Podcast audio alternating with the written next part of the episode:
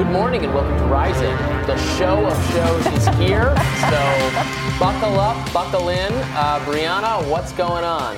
Well, today, Robby, we have expert economists from both sides of the political spectrum to debate whether or not the Inflation Reduction Act will, in fact, do much for inflation.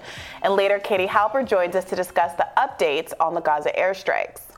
But right now, let's return to the Mar a Lago saga. According to CNN, former President Trump is weighing whether or not to release the surveillance tapes from his Florida residence that would reveal the faces and identities of the FBI agents who searched the premises. Now, according to Trump and his attorneys, the FBI asked them to turn off the cameras before the search, but they left them on instead. And today, a Florida judge will decide whether or not to make public the affidavit used to justify the FBI's raid of Mar a Lago.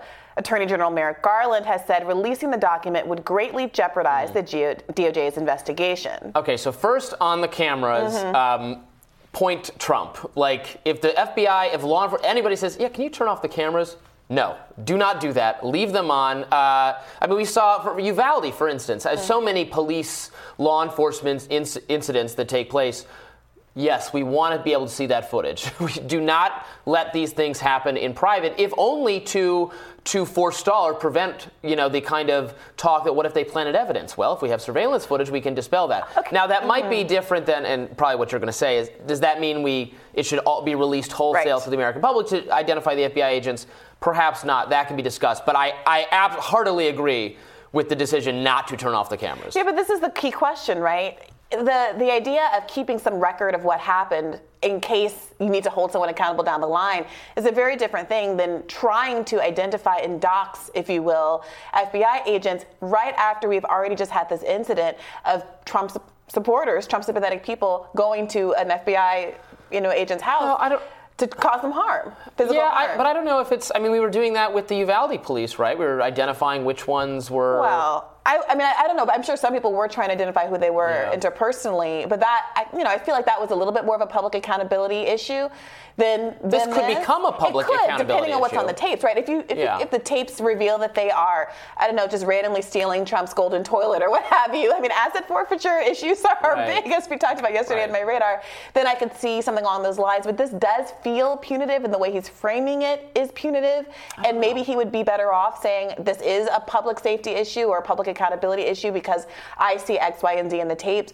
But, you know, he obviously has the right to do what he's going to do, but in the context of what's recently happened with his own supporters and FBI agents, you know, I hope he's ready to take the heat for whatever whatever ends up potentially happening after these people are identified. Well, but that's on the you know the whatever nutcases right attack FBI field offices or right those people don't do any of that. That's irresponsible. But look, if you're again, he is a citizen. As a citizen, if law enforcement comes to your house, wants to enter, like yes, get that stuff on video. That's something every that's something a leftist would tell you. That's something a, any civil libertarian would tell you. You know, you want the body cam footage, you want the cell phones out recording it, you want all of that stuff. But we were talking a little bit ago about public sympathies around this issue. Yeah. So the the what he is permitted to do legally is a little bit different from what he's kind of uh, what is acceptable morally and whether or not it's going to tip the balance one way or the other in terms of the public perception of how he's behaved. So, in a lot of ways, Trump is occupying a kind of you know victim status in all of this. It's a witch hunt. They're coming to get me. There's nothing really here. They're treating me differently than they treated hillary clinton. Okay if he starts going on the offensive and putting a target as it were on the backs of fbi agents is the public perception going to shift I don't know. I think that's just a calculation he has to make internally, regardless of whether or not he is like kind of legally prohibited from doing something like that, or okay, legally sure. culpable should, for doing he, something like that. He should he should, in consultation with people with better judgment think through the ramifications of just like wholesale releasing that footage. Mm. But I don't think it's wrong to have collected that footage in the first place. Fair enough. And in fact, could it, there's a world where it helps convince his supporters that no, no, there's yeah. no fake evidence planted, yeah. assuming that there was no. Fake evidence. And to the Uvalde example, by the way, when you are taking if you're making that assessment about how the public is going to perceive this i think when you're stacking up the reality of you know 19 dead children against the potential harm that's going to come to the cops who didn't step in to protect them that public calculus is overwhelmingly in your favor we yeah. want to know who did the bad thing that let all these children die in this matchup with Donald Trump where we're talking about an investigation that may or may not be warranted and people mm-hmm. who may or may not be doing their jobs and the backlash may, may or may not be really grievous to the individuals involved, that's a very different calculus. Mm. All right, well, according to Newsweek, the raid on Mar a Lago was specifically intended to recover Trump's personal stash of hidden documents that he has collected since the early days of his administration, including documents uh, pertaining actually to Russiagate. And my understanding at this point is that they asked nicely for the documents back many mm-hmm. times, and he didn't comply, and so they, they went and did this. Are they it, it, doesn't there's, there's not been any um, indication so far that the documents are actually so important that right he can actually like launch nuclear weapons yeah. based on having the code like that has been overstated uh, by the media, not by anyone in law enforcement. In fact, the FBI, law enforcement, Merrick Garland, no one has made any claims that these are particularly yeah, it's, important it's documents. Thirsty, hopeful Democrats saying, "Is there nuclear codes right. in there? Are there nuclear codes?" Exactly. Yeah, and even if there were, I mean, that's the catch twenty two. All of this, the more important the information allegedly is that he has, the more negligent the FBI seems for allowing him to keep it for as long as he did. Right. Right. So if there were nuclear cl- codes people thought were in his possession, one would presume that they change, that there's a rotating change on these codes regardless, right. and that it would be negligent on the behalf of Trump and look bad optically for Trump, but wouldn't actually have put national security at jeopardy. So it's that catch 22. Either was really, really important and everyone's kind of on the hook for letting it go on this long, or it wasn't that big a deal and they have taken this unprecedented action for not for for what is still in the category of what I've described as procedural crimes. Mm-hmm. Still crimes, mm-hmm. still against the law, against laws that Donald Trump signed himself or made stronger based on, you know, his own desire to persecute his enemies, but still not a not a, a, kind of crime that law enforcement can always get you on because there's so many of these kinds of procedural yeah. crimes, which is not to say that Donald Trump should be able to get away with it where no one else can. I find it weird the idea that the president should be should should be under um, sh- should have a freer hand than your average citizen who could easily get entrapped in these kinds of circumstances. So I do get that. On the other hand, it does not actually seem sort of warranted by any legitimate national security purpose or anything so far based on what yeah. we know, and that could change. But th- this doesn't seem to be the crisis um, necessitating this kind of, of right. action. And and I have to think that uh, the, the, the, FBI has not, uh, this, they were so naive about doing this because they said, oh, okay, well, we'll do it when he's not there. It'll hardly even be a big deal. Will anyone even care? Like that was their thing. That is so naive to think that yeah, that, that the, does Trump foghorn wasn't going to go off. Right. That that colors kind of all of their judgment. So th- they thought this was important, but they also thought no one would care. It's it's very. Yeah, I mean, look, there at a certain point, if you think it's warranted. Um, to, to do the, the search, then there's no kind of containing this. Mm-hmm. If you got to do it, you got to do it. You try to do it as unobtrusively as possible. You can imagine a world where they did it while Trump was home and Barron was on the Xbox, and there was a whole added part to this dialogue that's I can't believe you intruded on my family and the pr- privacy of my wife when she was in the back. You know, you can imagine it being worse, right. More inflammatory than the way they handle it. All they can do is kind of minimize and contain. And you know, I think that they probably did as best that they could. The fundamental issue is going to be when it comes down to in public opinion is going to be whether or not whatever they find mm-hmm. or thought they were going to find justified this kind of moment. Yeah. And I wonder what you make of that last point there uh, about looking for Russiagate related documents. Does this feel to you a little bit like there's there's always got to be a Russiagate angle for maybe? Although I honestly uh, that might be hope uh, wishful or hopeful thinking mm-hmm. on, on, the Republican side. Mm-hmm. I, I, think a lot of conservative pundits uh, I'm not among them at all, are trying to spin this as, oh, this is good for Trump because this is making him more sympathetic or something, mm-hmm. or more back in the news, which is good for him. Okay, look, maybe it's good for him. It's clearly not good for the GOP. If you look at now what uh, we were talking about this a little bit before we started recording, I was talking about it using expletives because it's so frustrating. But the what was looking like a Republican blowing out the Democrats in November is now looking uh, a lot worse. Um, I, I, think they'll still take the House because they'd have to it'd have to be a calamity for Republicans not to take the House back. But the Senate is looking pretty lost um, uh, in, in, for a variety of reasons, for having candidates that are look just too in too much in the Trump mold in Arizona, Pennsylvania, Georgia, et cetera. Uh, candidates who are like more Trumpy than Trump, who are very, very in that MAGA mode. And I look, I get that a lot of conservatives love Trump, Republicans love Trump broadly, but there's not enough of, of the pro Trump contingent to win elections. We saw that last time. Uh, what you need is to attract independent, moderate voters, former Democrats who are tired of Democratic policies and are frustrated with a lot of Democratic things. And we know there are vo- voters out there like that. Youngkin showed that model. Yeah. But instead of courting those people, the GOP is like is putting Trump center stage well, again, and that's just a losing. It's a losing formula. I don't know how many more times it has to be demonstrated to be a losing formula. Well, Robby Youngkin showed that model, but Youngkin also really leaned into a lot of the discourse around masking and what was being taught in schools. And you can say that that's legitimate. I'm not really trying to dispute that right now, but that is kind of a character of more cultural attack that people, at least you know, Democrats and leftists would uh, maybe characterize as more Trumpian. So I, I, would love to get a little bit more granular about what we mean by Trump versus not Trump. Because if you look at a, a, a candidate like Dr. Oz, I would argue his issue is not that he's Trumpian insofar as he's like a television personality and that he's a famous person, but that he, he lacks substance. That he's not from the state. That he's. I mean, Dr. Oz is just is just a about. terrible is a terrible candidate. Right. So that, that's the thing. I'd like to disaggregate that a little bit because the the the mantra on the left is that oh Republicans. I'm kind of jealous of the fact that no matter what, their people fall in line, and as long as they make it through, you know, whoever makes it through the primary is gonna get the Republican votes in the general election. Whereas on the left, there's this feeling that there's too much quote unquote purity, and that leftists will defect and vote for the Green Party and all these other kinds of things.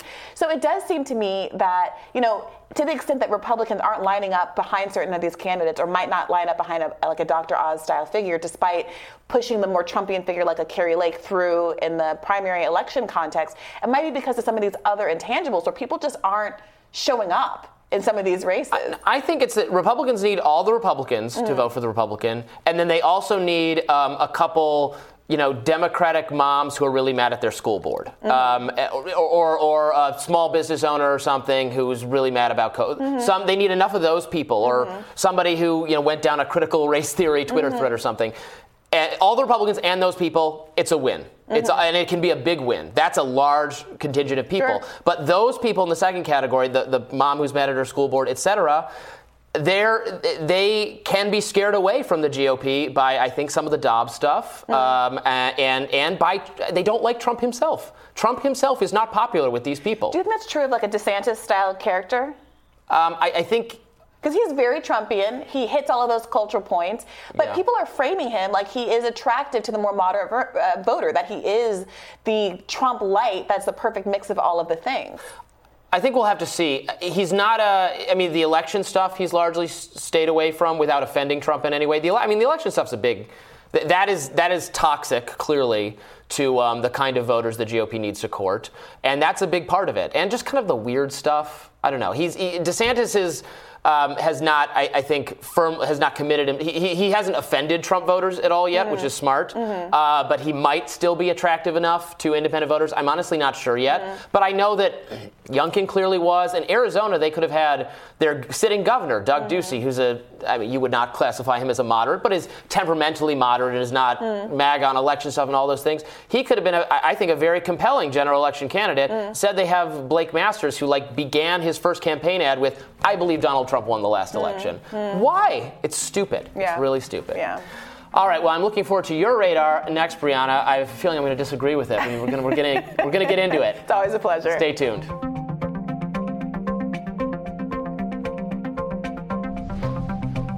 Briahna, what's on your radar?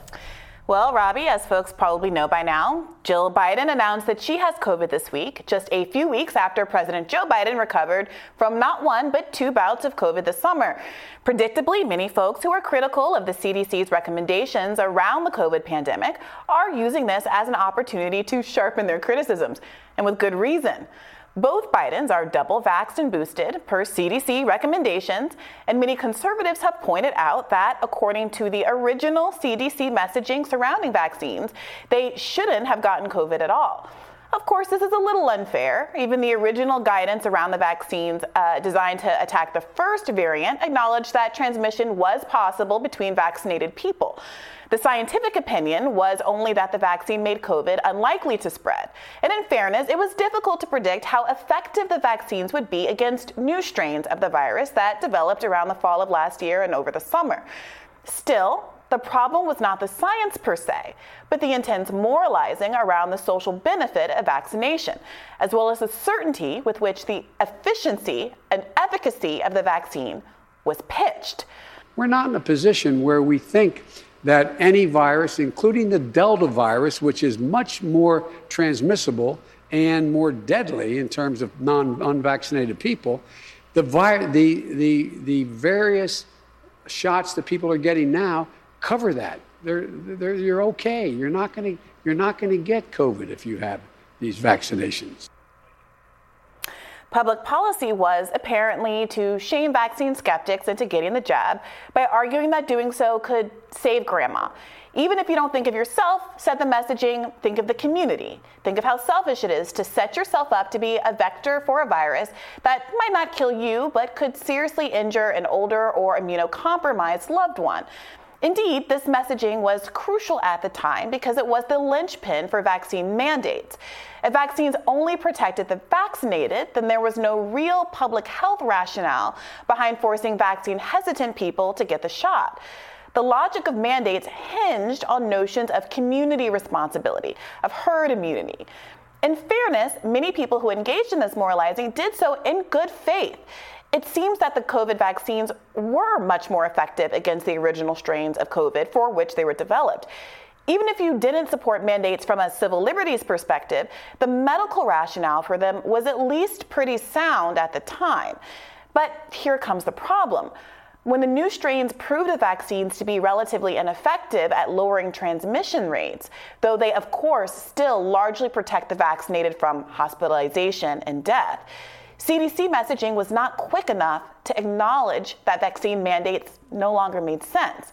That combined with some sometimes smug moralizing about the vaccines made for a literally deadly combination liberals had engaged in a full force campaign to not just persuade skeptical folks who had concerns about how quickly vaccines had been developed, reports of cardiac issues in younger male patients, irregular periods in women, and the exploitative nature of the for profit pharmaceutical industry, but to stigmatize vaccine skeptics, skeptics as ignorant rubes who believed so called horse dewormer was an adequate medical intervention.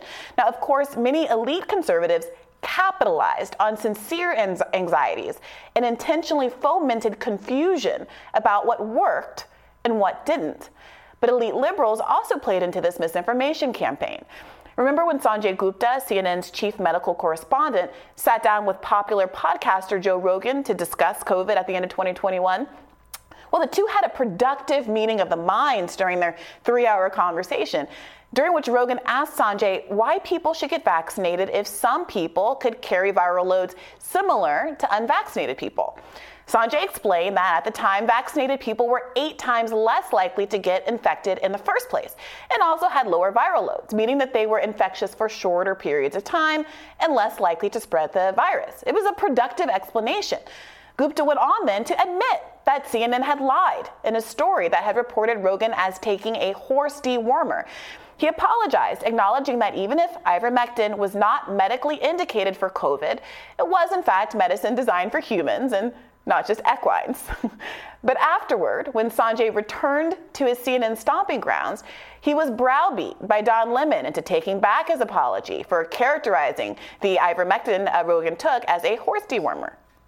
Ivermectin is a drug that is commonly used as a horse dewormer. So it is not a lie to say that the drug is used as a horse dewormer. I, I, I think that's important, and it is not approved for COVID. Correct? That's right. That's correct. It, it, it is not approved for COVID, and you're right. I mean, the FDA even put out a, a, statement saying, you know, basically reminding people it was a strange sort of message from the FDA, but that said, you're not a horse, you're not a cow, stop taking this stuff, is essentially what they said, referring to ivermectin. Now, I think what, what Joe's point that is. It's been approved for humans, and, but not necessarily for COVID, right? Yeah. That's correct. So much for all that goodwill and understanding that Sanjay Gupta and Joe Rogan were able to come to. Now, look, it was possible to say that ivermectin hadn't been proven effective as a COVID treatment while also not pretending that Rogan was literally stealing ho- medicine from his horse.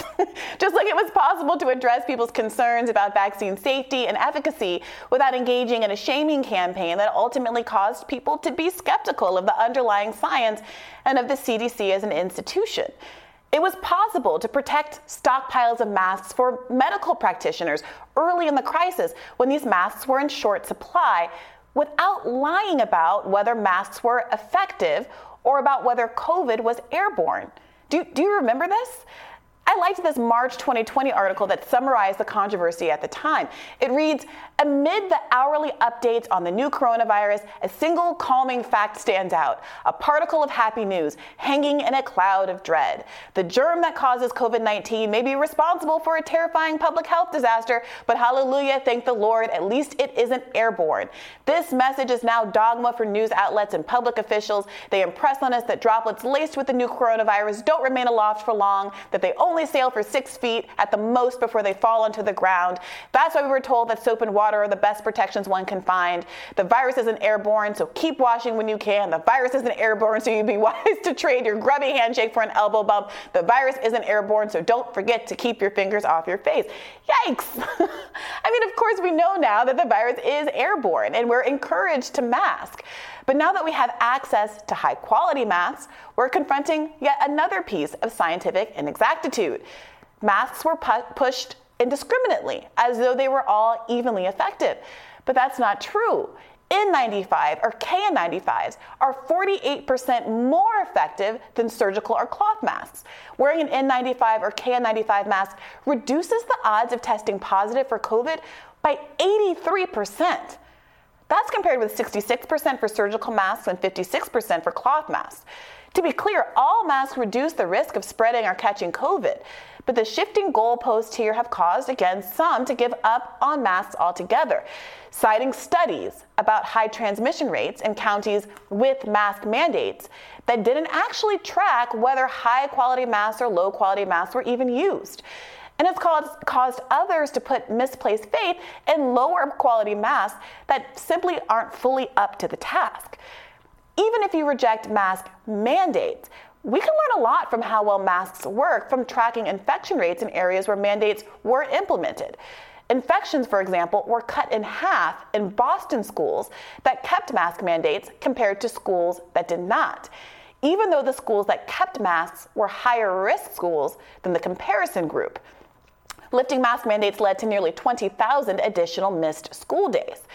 And worst of all, the politicization of mask and vaccine mandates has meant that other interventions that are extremely effective at stopping the spread of COVID, like installing HVAC uh, systems, have been underemphasized.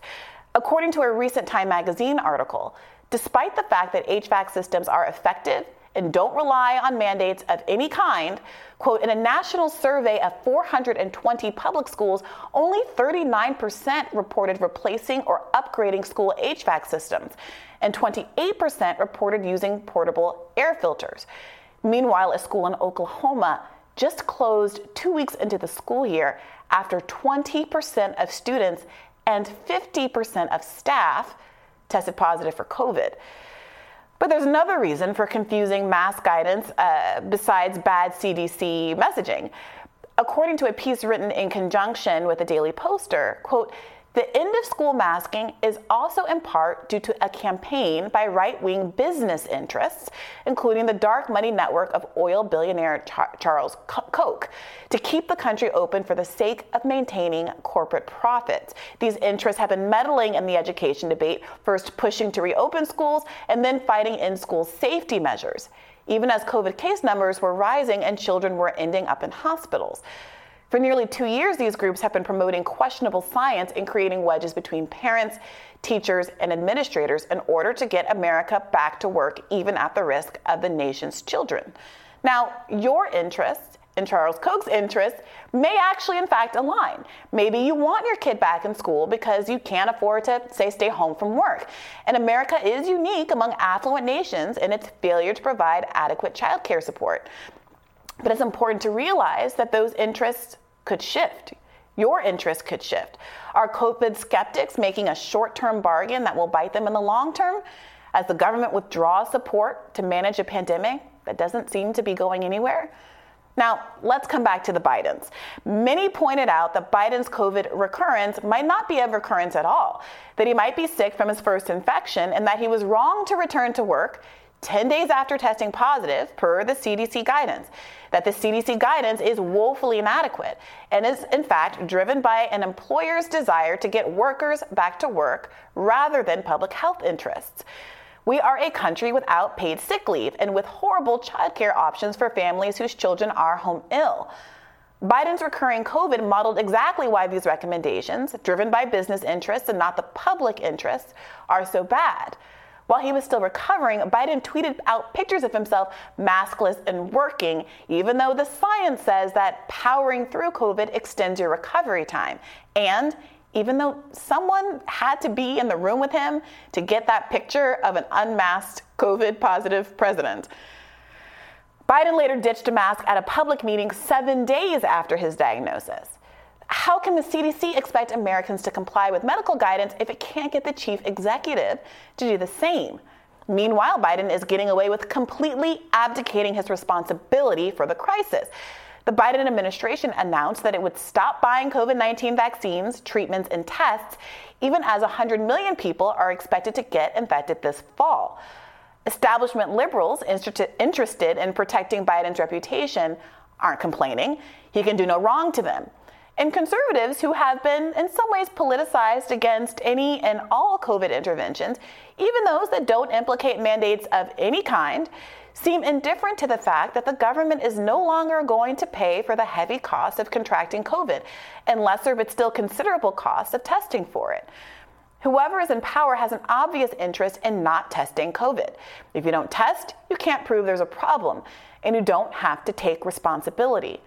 And I gotta say, it's deeply frustrating to me that on this score, where conservative critics should be demanding more from Biden, they're complicit and letting him off the hook. And here's what he should be on the hook for.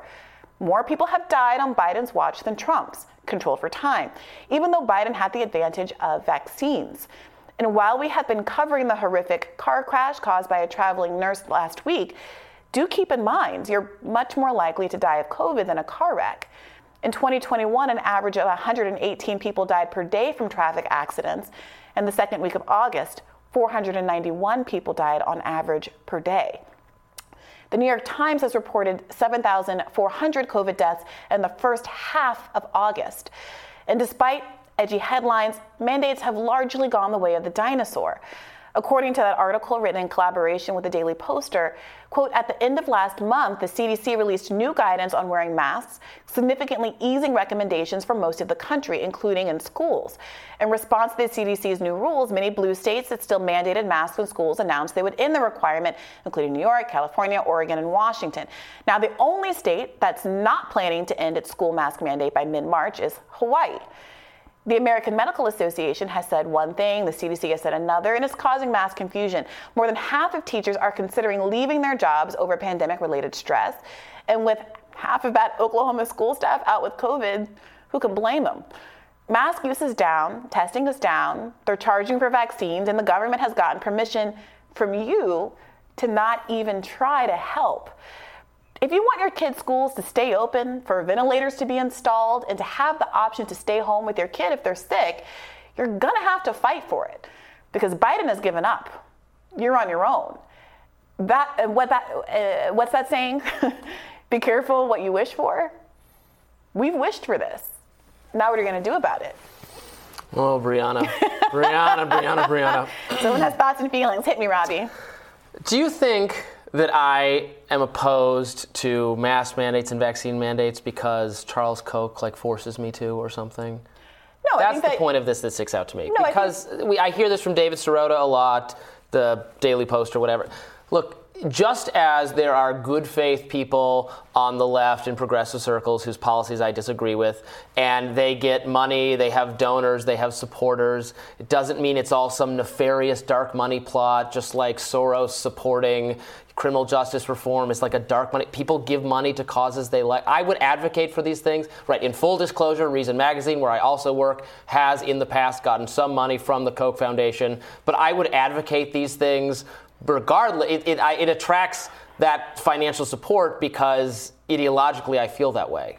So the way that these things work, and Robby, you are a man of enormous fortitude, and I believe that you are obviously always resistant to advertising or suggestion of any kind. So this is not about you. I fully believe that you support uh, or you reject mask mandates out of libertarian principles, and because you also find it to be deeply uncomfortable to wear a mask. Respect. However, I think the reality is that again, like I said in the in the in the radar, your interest may just happen to align with the Koch brothers, but we should be clear that the reason why a lot of this messaging is being pushed in a very purposeful way with money behind it is because it's in the interest of the business community to open up. And you might be thinking, well, I have a small business, I have a business, I also want to open up because I need to earn money. But the alternative way to handle this is to say, okay, you get sick leave, you get the kind of rent support uh, that existed for a brief period of time during COVID, and all these other kind of interventions. And I think a lot of us have accepted, okay, we're opened up now, but that doesn't mean we shouldn't be having a certain kind of conversation about support to get ventilation in buildings that but are necessary, schools, especially the schools. got billions of dollars from the federal government. So why billions. is that? So this is the question, Robby. You should be aligned with me on this. Why has that money not been put to in, in, installing more of these HVAC systems in schools? And why, if the right is so concerned fine, reasonably so, about the mandates in the vast. We're still, even on this show, constantly having conversations about mandates that have largely gone the way of the dinosaur. I don't, I don't begrudge mm-hmm. anybody being upset about the mandates. I personally have, for, as a libertarian socialist, would prefer not to have things mandated. I would prefer we have a conversation about uh, carrots rather than sticks. And I believe we could have done a lot more as a country to incentivize people to voluntarily do a lot of these things as opposed to mandating them. However, now we're in that space by default because the mandates are gone. So I'm focused on carrots. Not in Washington D.C. And they are my, staying in Washington D.C. as far as I can tell. New yeah, York that, City that schools is the New York, as well. The D.C. schools are, are an anomaly. We talked about that earlier this week, I think. But that, that being the case, what are the carrots? And one of the biggest carrots, it seems to me, that could be holding Biden accountable and pushing him not to pull back a lot of the supports that do exist should be the Republican Party, who is the only party that is going to be critical of Joe Biden because the Democrats are locked up with everything that he but does. But don't you have to concede that, it, okay, just focusing on the schools, the other side of this debate was totally, the, the teachers' unions, is, is, you want to talk about dark money interests, took the most maximal, the schools should never reopen until we essentially have COVID zero, okay. was close to what Randi Weingarten that, argued that, multiple that's times. That's fine, Robby. The schools are open now. Yeah. So the schools are open because they I lost wanna, that fight after fine. a brutal con- con- two-year-long battle. Congratulations. Yeah. The schools are open now. Now, do you want to be all on your own? Do you want it to be the Wild Wild West? Do you want your school to have to shut down because there's no teachers left to teach them?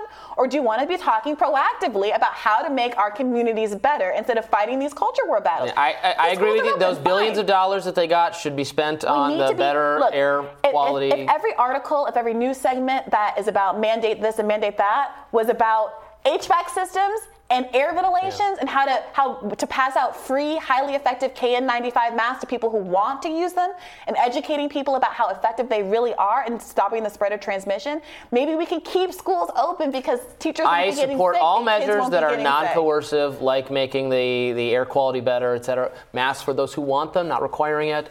Tests for those in some circumstances. That's all. the all free fine. Biden tests I thought were one of the best things that he did, being mm-hmm. able to log on and people, if you don't know, should know that you can go to these government websites and have COVID tests sent routinely to your house, and it is it is helpful. But but that's that's the only thing, and it is frustrating. I took a to test before I re- re- rejoined you here in studio. I'm Several so, of them, so, many of them. I'm so grateful, just Robby. Looking, just looking out for you, Briahna. Looking out for the community, and that's the approach I think we all got to be taking now that we're left on our own. All right. Well, thank you very much, Briahna, and we'll have more rising right after this.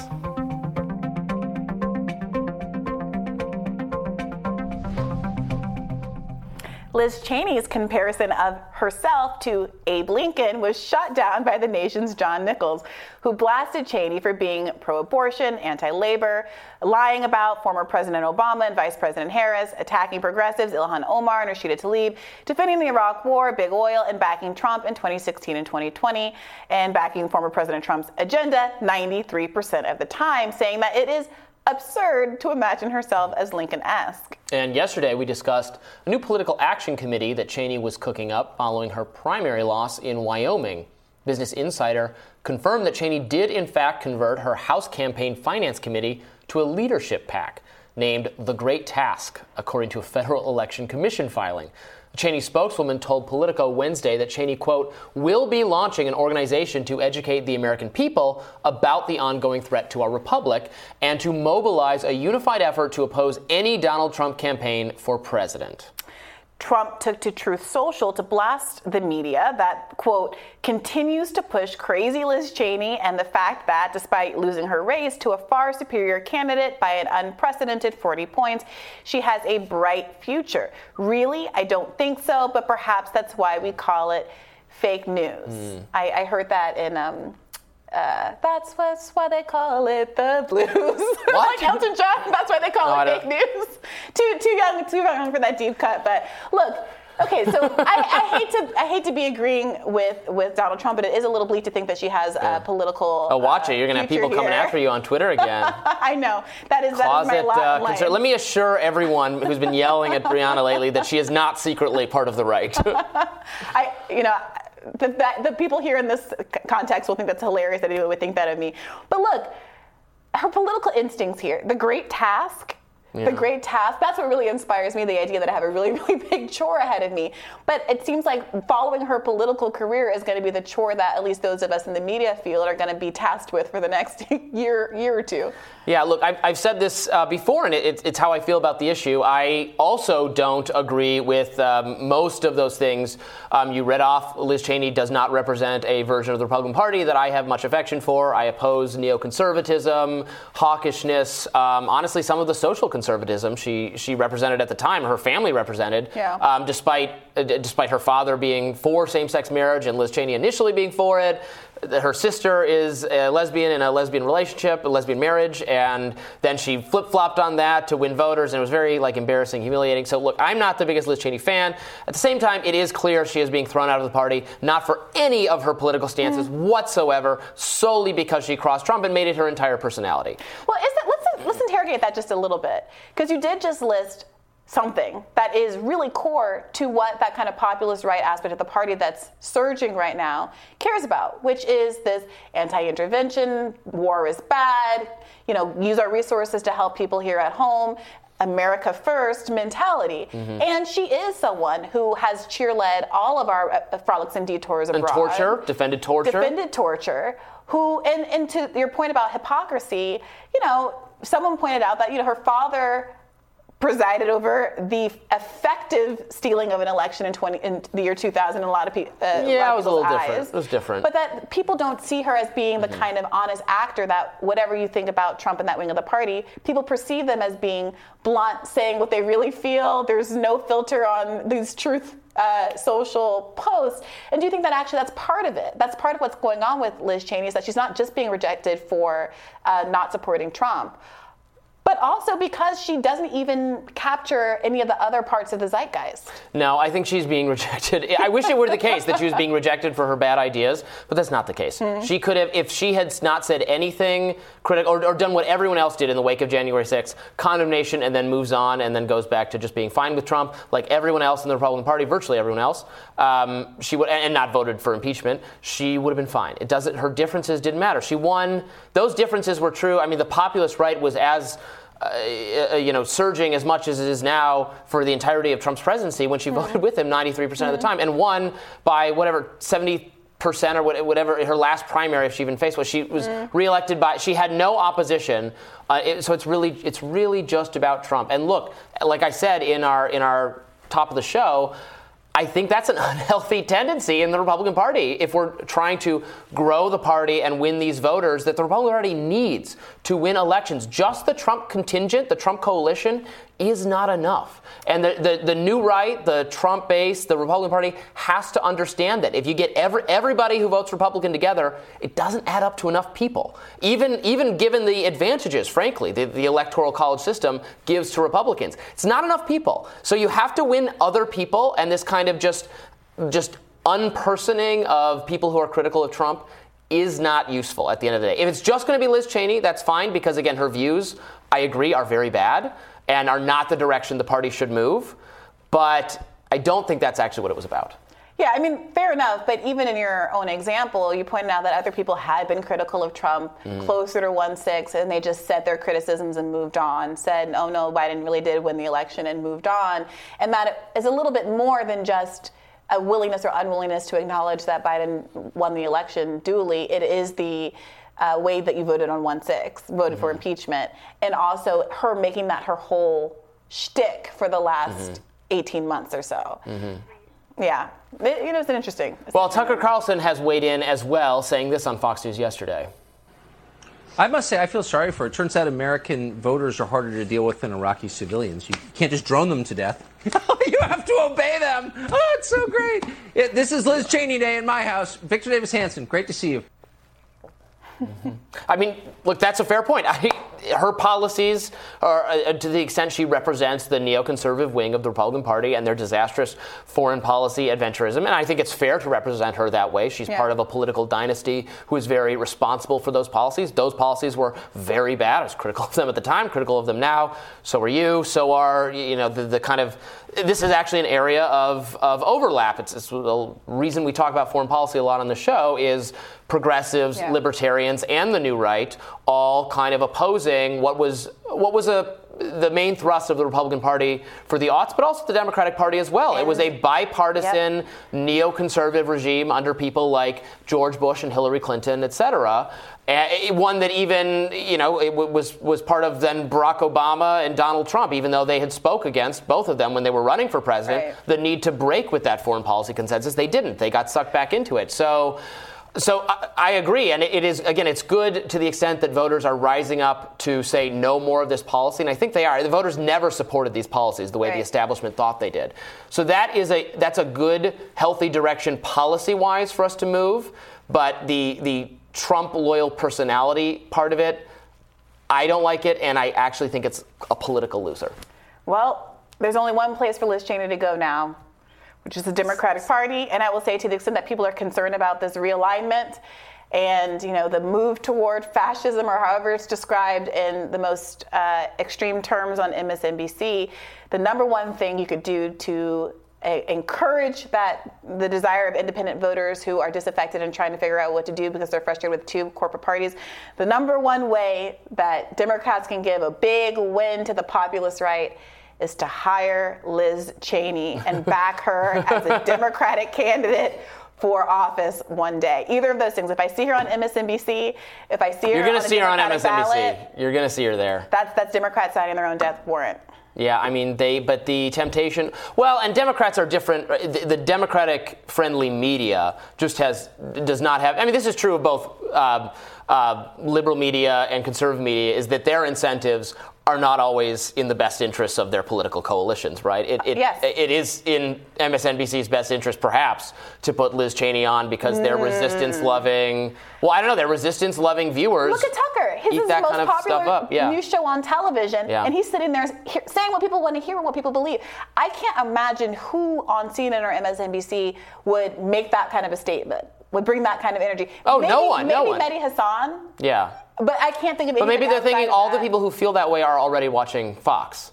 We've they've lost why. them to Fox, so you need more of the you need more pro Liz Cheney pro Liz Cheney people are more likely to be watching MSNBC MSNBC and CNN at this yeah, point. Yeah, the the winnowing world of pro Liz Cheney people. The, yeah, the, like the all six of them. Pro Liz Cheney, they're literally already panelists at MSNBC. Then give her a CNN Plus show, maybe. right. Maybe that's uh, maybe that's where her her future lies. All right, we'll have more rising right after this.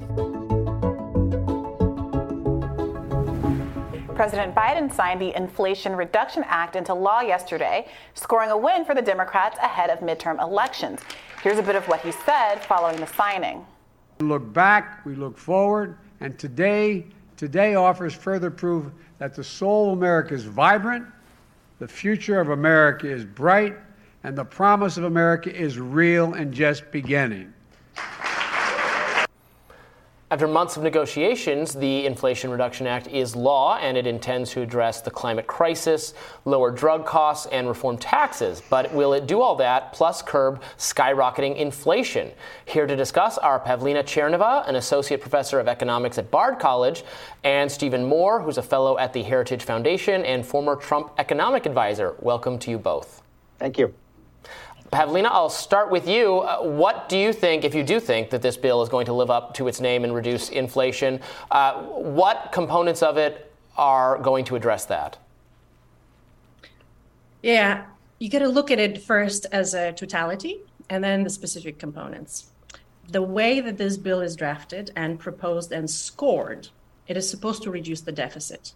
If it does that, that will be a drag on the economy and it will reduce inflation. These would be the macro forces that will tame inflationary pressures. But what most people actually are looking at are the components. What are we spending on?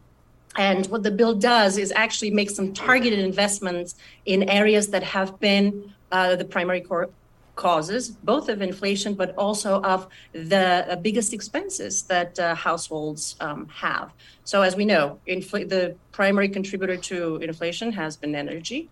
And so the bill actually makes new investments in the energy sector to alleviate those pressures. And also, it uh, extends the Affordable Care Act um, and uh, prevents price increases as well as reduces drug costs. So it does take important steps in these directions. I don't think we're going to see overnight some major uh, impact on inflation, but we're going in the right direction. So, Stephen, you know, deficit reduction, that's something that Republicans have focused on for a long time. This bill does that. Um, it also has these other interventions that are supposed to bring down the costs of energy.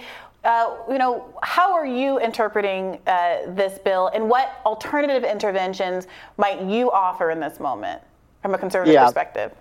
Well, thanks for having me. Yeah, this is a dreadful bill. I don't think there's anything in this bill that any conservative free market person could possibly support. You know, when I worked for the Trump administration, one of our highest priorities was to make America energy independent.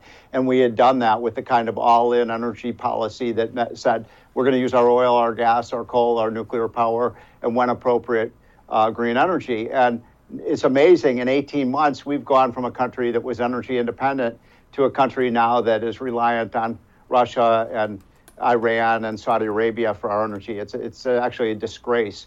And right now you've got you know China that's building uh, 40 massive new coal plants. They'll be producing five times as much coal as the United States in the next five years if we don't do something to uh, bull, you know, build up our, our uh, energy resources. On inflation, I guess I'm with the 85% of Americans who believe this will have e- either no impact or make it worse. I, I think it will probably make inflation worse for two reasons. One is if you increase government spending by $750 billion, that obviously makes inflation worse because you're just putting more and more uh, money into the economy.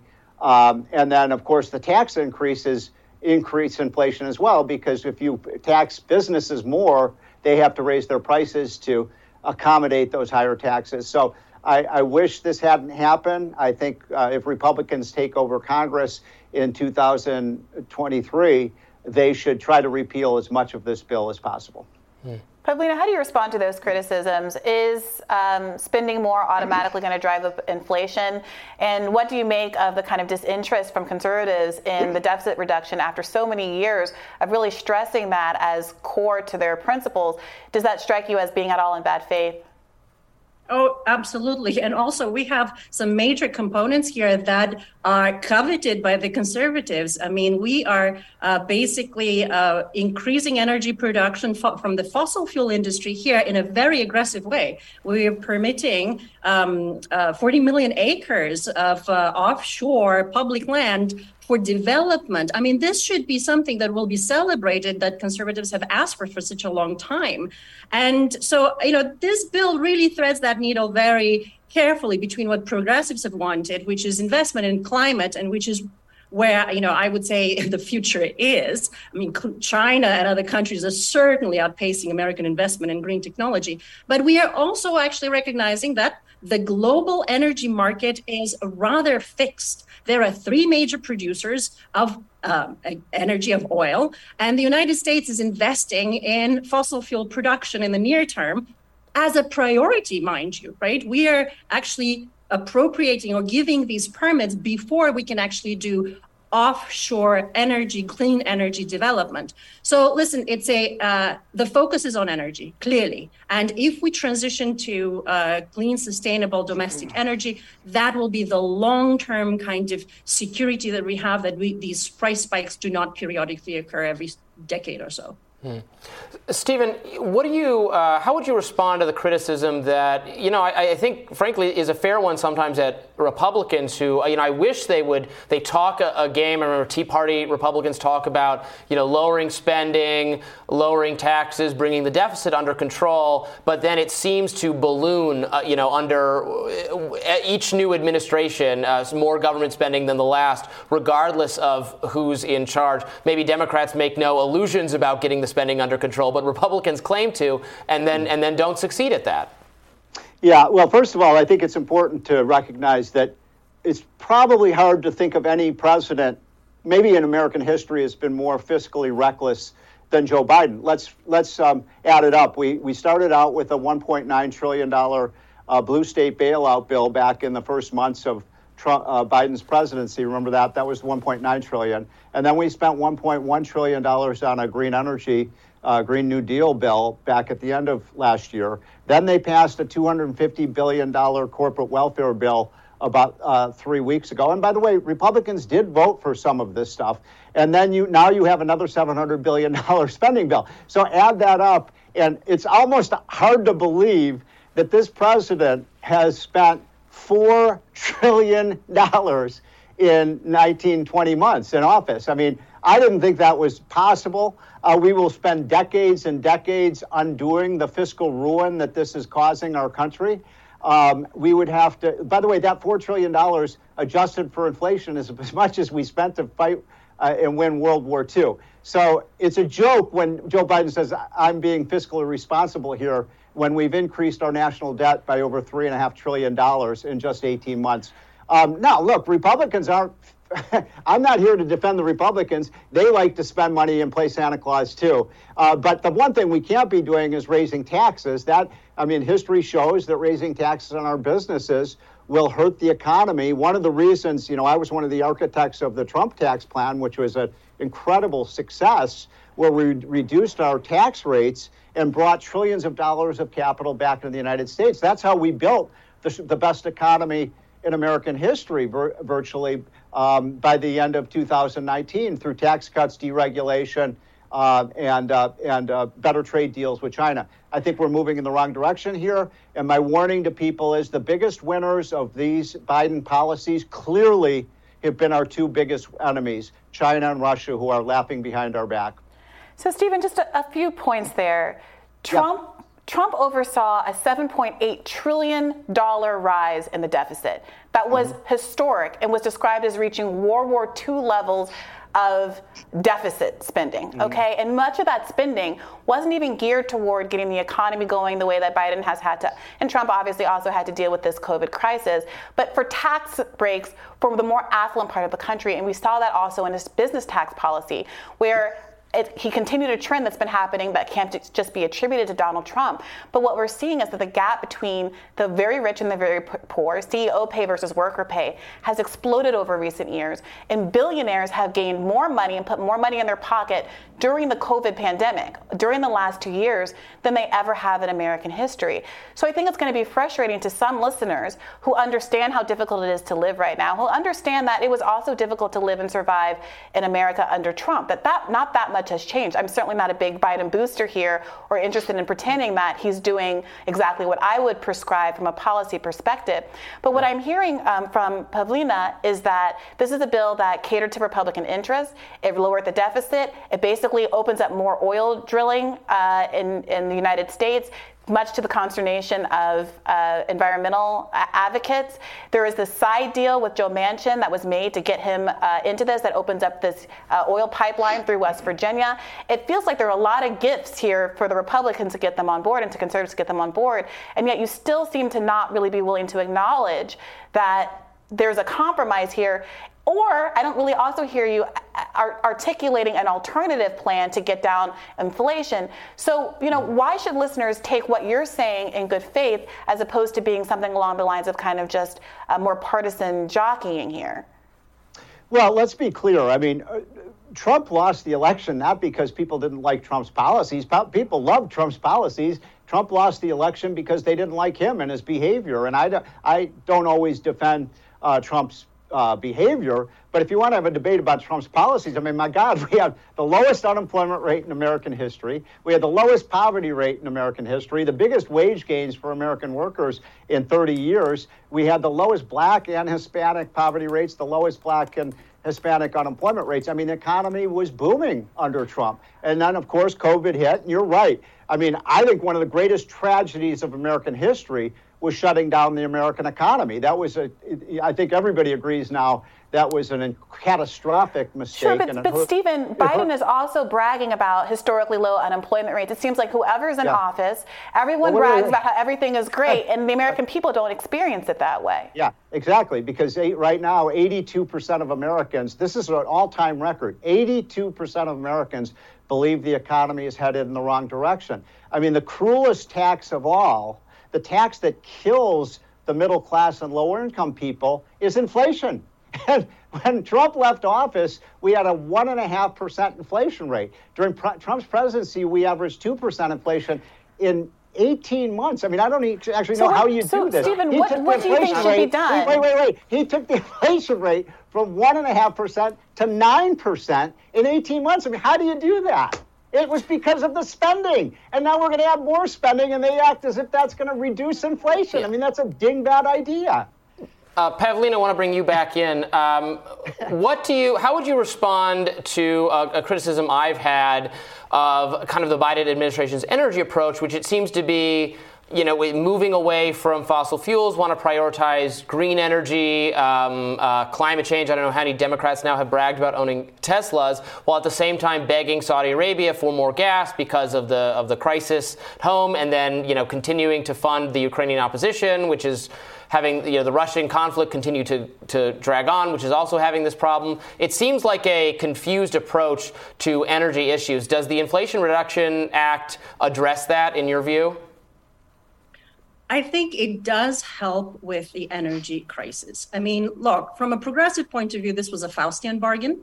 Uh, we had to do some giveaways to the fossil fuel uh, industry so that we can get this bill passed. But it does have some key components, some major investments in climate that we haven't seen in decades. And look, I mean, these are structural problems. You know, you can't change the grid overnight. You can't change the way agriculture is done overnight. The way, you know, we source our energy in our homes this takes time and we need to make targeted strategic uh, investments. And i think the, you know the, the thinking is there. You know would i have liked to see much bigger and bolder investment? Absolutely. I mean i don't think this is rooseveltian in the way that we transformed the country in the 40s uh, and that ushered in the golden age but it is making the right investment in green energy. We we need to be very clear about this. The days of coal are over. We're not going to go back and source our energy with coal. We have to then keep up with china with germany with all the other countries that are investing aggressively in solar, in wind. Um, it's not going to be the complete solution. We have to have multi-pronged strategy. So mm. I am happy to see the thinking. Yeah. Um, I'm happy to see the targeted investment. I need to put the deficit boogeyman to rest. We can't constantly be talking about, and the def- and the Democrats are wrong on this, that they are touting the deficit reduction as their major accomplishment. Let's be clear: the deficit was good for Trump every dollar, the deficit is the government spending more dollars into the economy than it takes back. That it, that money goes somewhere. Every dollar spent is ends up in somebody's pocket. We want to be asking whose pocket, whose hmm. livelihood has been improved, whose well-being has been improved. When it is a tax giveaway to the wealthy, we know exactly where that goes. Stephen will so give you thing, the last one word. quick thing about one, just one quick thing about Germany.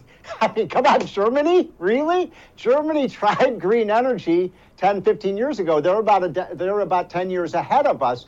And what happened was, I mean, people should know this that Germany, it was a complete disaster in Germany. They, Germany is a manufacturing country that, that has a lot of, uh, you know, we talk about German engineering. They damn near bankrupted the country because they tried to run the country with windmills and solar panel. So what's happening now is that Germany is moving away from wind and solar power. They are massive, using more coal, they're using, using more oil, they're using more gas, and they're rebuilding the nuclear plants. So we are making the exact mistake that Germany made 10 years ago, and we're going to suffer the same consequences. Meanwhile, China is taking over the global coal industry. Russia is taking over the uh, global oil and, uh, and gas industry. And this is not just a problem for the American economy, it is a massive national security problem that we're ceding control over the global energy markets to our enemies. I mean, that makes no sense. Yeah, I mean it's difficult because you know, of course, Obama bragged about making America one, like the, the right. world's greatest uh, exporter. Exporter.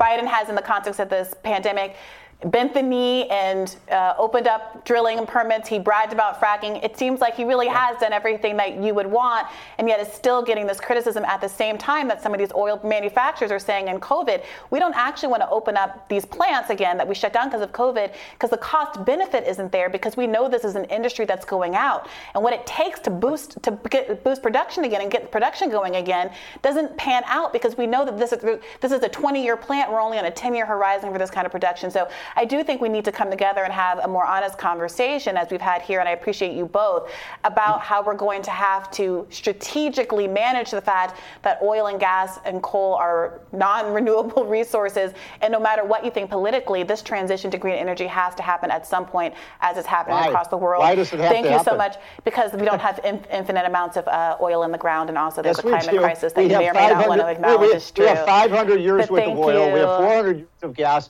and we have 600 years worth of coal. We're Yeah, not and if ru- all that carbon were burned, we'd be living on a planet that wasn't exactly uh, habitable by human beings, which is a little bit of a concern for, for some folks with uh, with lungs. But thank you so much for being with us, Stephen and Pavlina. We appreciate you. We'll have to have you back. we have a super, Thank you. And we'll have more rising for you right after this.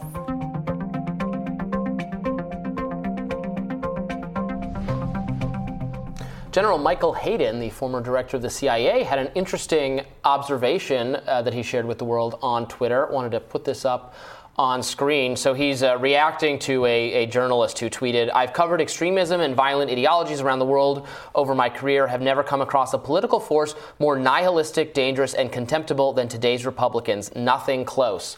And then Hayden, uh, the former CIA director, retweeted it with I agree, and I was the CIA director. Um, that's a really, really irresponsible and disturbing thing to say that, like, the today's, in my view, today's Republicans are more extreme and dangerous than ISIS or Al Qaeda or uh, you know, a- actual like terrorist organizations or the people he's supposedly keeping us safe from, and will make people think, oh, if that's your ideology, that Republicans, that domestic Republicans are the true threat.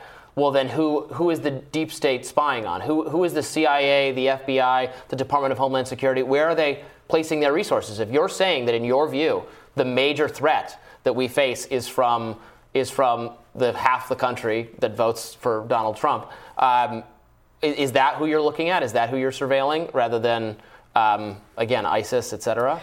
Yeah, well, the question about who these people are surveilling and whether or not they've ever been surveilling the right people is a big one.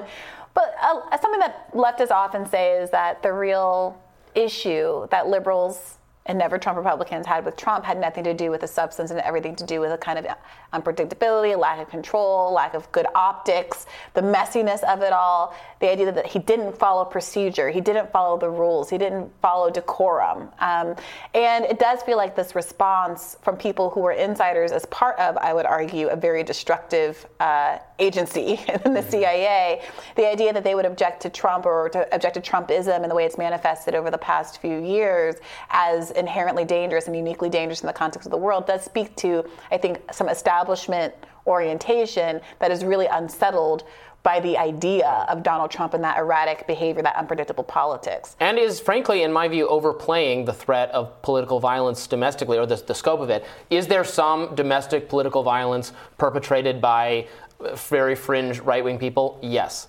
It's not a lot. It's not a large category of violence. Most violence in the country is, is committed totally apolitically or non ideologically by neighbors who are angry at each other, or dom- it's domestic abuse, or it's workplace violence, or it's crime, or something else.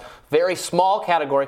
It is true, if you look at the numbers over the years, there has been a, a rise or a, a proportion rise in how much of that very minor category of violence is, can be credibly attributed to the right wing. That category looks large if you only start counting after, like, from September 12th, 2001 and on. Uh, it's still, still dwarfed by the 9/11 if you start counting a day before that. Um, so fine, fair enough. maybe it's appropriate to put some law enforcement resources um, uh, to that, but to characterize that as as the main threat, as the most nihilistic force you have ever encountered, is just is is so indicative of very misplaced priority. That's like that's TDS brain.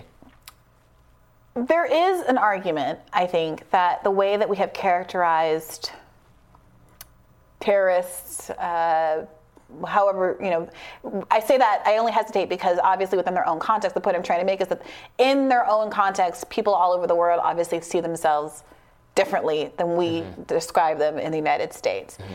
And that there is this interesting perspective where America is dealing with a level of political turmoil right now that we think of as other people's problems, quote unquote third world problems. Those are the kind of terms that we're throwing around a lot when we're talking about this raid and it's a banana republic, right? But it is perhaps an eye opening moment that you know, one one person's terrorist group is another person's freedom fighter in every context, in every war, in every conflict and skirmish that has ever happened in history is just written by the victors. And in the case of the Civil War and the War of Northern Aggression types, sometimes it continues to be written by the losers. But but the reality is that we're now in this in this weird context where we are having new definite we're we're we're, we're characterizing what's going on in our country the same way that we've often characterized what goes on in other countries. And I can see an argument that's not necessarily a bad thing, even if there is a certain alarmist, exaggerated um, uh, aspect to it that's not necessarily constructive. But, you know, it, it is interesting to see that this kind of um, the the establishment stakeholders are still reacting in this way. This like Liz Cheney camp, perhaps a little bit bigger than we anticipated. Mm, absolutely. Well, we also wanted to play uh, this clip from uh, Tulsi Gabbard uh, describing the situation as she sees it. Uh, well, when you look at permanent Washington, we see very prominently placed as the national security state and the mainstream media. It's hard not to be skeptical when you look at the, their tactics and their timing to really question what their motives are to leverage their power and their influence to have an impact on these midterm elections that voters will be going to vote at in just a few weeks and to do what they have already stated publicly is their objective, which is to prevent Donald Trump from running for president in 2024. This is not something new. We only have to go back in the recent past to, to remember that these are the very same people who deceived the American people for years, trying to get us to believe that Donald Trump was an agent of Russia and that he stole the 2016 election. These are the same people going after parents and patriots targeting them as extremists, as people who are quote unquote enemies of the state, dissenters, opponents. These are the very same people who want to censor us and control what information we can see and hear and say through their so called mm-hmm. Ministry of Truth, which, by the way, hasn't gone away. It's still there, it's just there by a different name. So the American people, I think, are seeing that, hey, this is not a one off situation. It's just a serious escalation of this dangerous trend we've seen of the politicization of public institutions that exist to serve the public right. good, but are instead being leveraged for power and political gain by those in power. Those who exist in what is often called the deep state, the permanent Washington, as you refer to it, they are people who believe that that we, the people, exist to serve them rather than them existing to serve the people. And so they will go, stop at nothing in order to protect their power. That is that permanent Washington. And dangerously, they've got the national security state as their enforcement arm to do so. Hmm. And that looked a little odd on screen because that was a clip from Twitter, and that's the only way we could show it. We had her between those uh, those two pillars. Um, look, I, I substantively agree with uh, what she was saying there, you know, when you're smearing all Republicans as violent extremists, as the former CIA director was doing, you are including people who right were protesting at their school board because they didn't like its mask or curriculum policies. You're you know all, all those kinds of people which you, you end you get to a place where you're you're claiming that half the country holds views that are violent and extremists. And then and then you really like what what do you where do you even go from there? Then it's then you're in i guess if you believe what you're saying then you're already in like nazi germany or something. It's too late to salvage this country. Yeah so i have long been an advocate of being careful about language that is critical of let's say a republican you know or a conservative official elected official or a pundit someone who's high profile and the voters as a whole. In fact, at one point in 2018-ish, Bernie Sanders was asked whether or not Donald Trump supporters were racist, and he declined to say so, and people really came down on him hard. He said, "Look, I'm happy to point to specific things that Trump has said that I believe are racist, and I think it's fine to criticize Donald Trump as racist." Meanwhile, Hillary Clinton was like, "Call on me, call on me." right, he, he, took a, he took a lot of flack, yeah. and I wrote an article at the Intercept defending his choice because I think one, just empirically, it's very difficult to accurately make a claim about such a large group of people.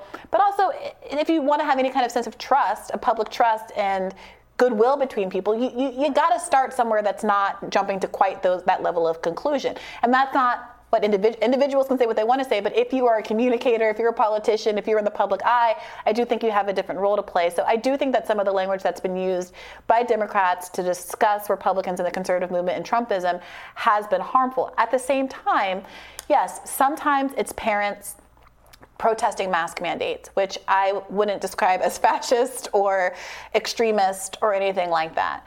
But I do think that it is obviously true that there is a more extreme movement that has exploited all of these legitimate public concerns. People who are just legitimately concerned about their kids and all of these things to really gin up a, a pogrom of sorts against marginalized communities. The, the number of words that are taken up in our public space talking about trans kids when most people don't have a trans kid and this overinvestment and what happens in their uh, their transition process from parents who I don't think have a sincere interest in that, but understand that it's polarizing in this way that is a pipeline toward a whole host of political and economic beliefs that, frankly, don't inure to the benefit of the average person.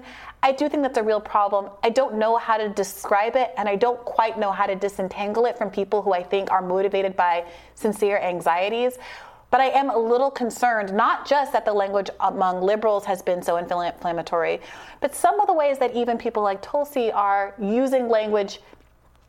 It, it, does it does make people I think get in a posture that the world is it's very dire it's very extreme and I do worry that it doesn't do the work of bringing us together as a mm-hmm. community as much as making the boogeyman seem so vicious and so threatening um, that it will drive people to make again, political decisions and personal decisions that aren't necessarily rational or productive. I, I do wish that um, uh, conservative pundits would turn down the rhetoric, the rhetoric a little bit on some of this stuff. Like you talk about, you know, don't write checks you can't cash, don't like over-diagnose or don't uh, over use language that then can't fit what you're saying. Right? It, it, if it's if it starts with you know some of these curriculums, for instance, are using some kind of more out there, fringier academic kind of ideas that aren't really appropriate for young people. Sure, most people agree with that. Then it, but then suddenly morphs into, and the Democrats are all pedophiles well, trying to exactly. take They're children. Groomers. Right? It's, ah. And that, it's so right. That that's not true, and that's and, and that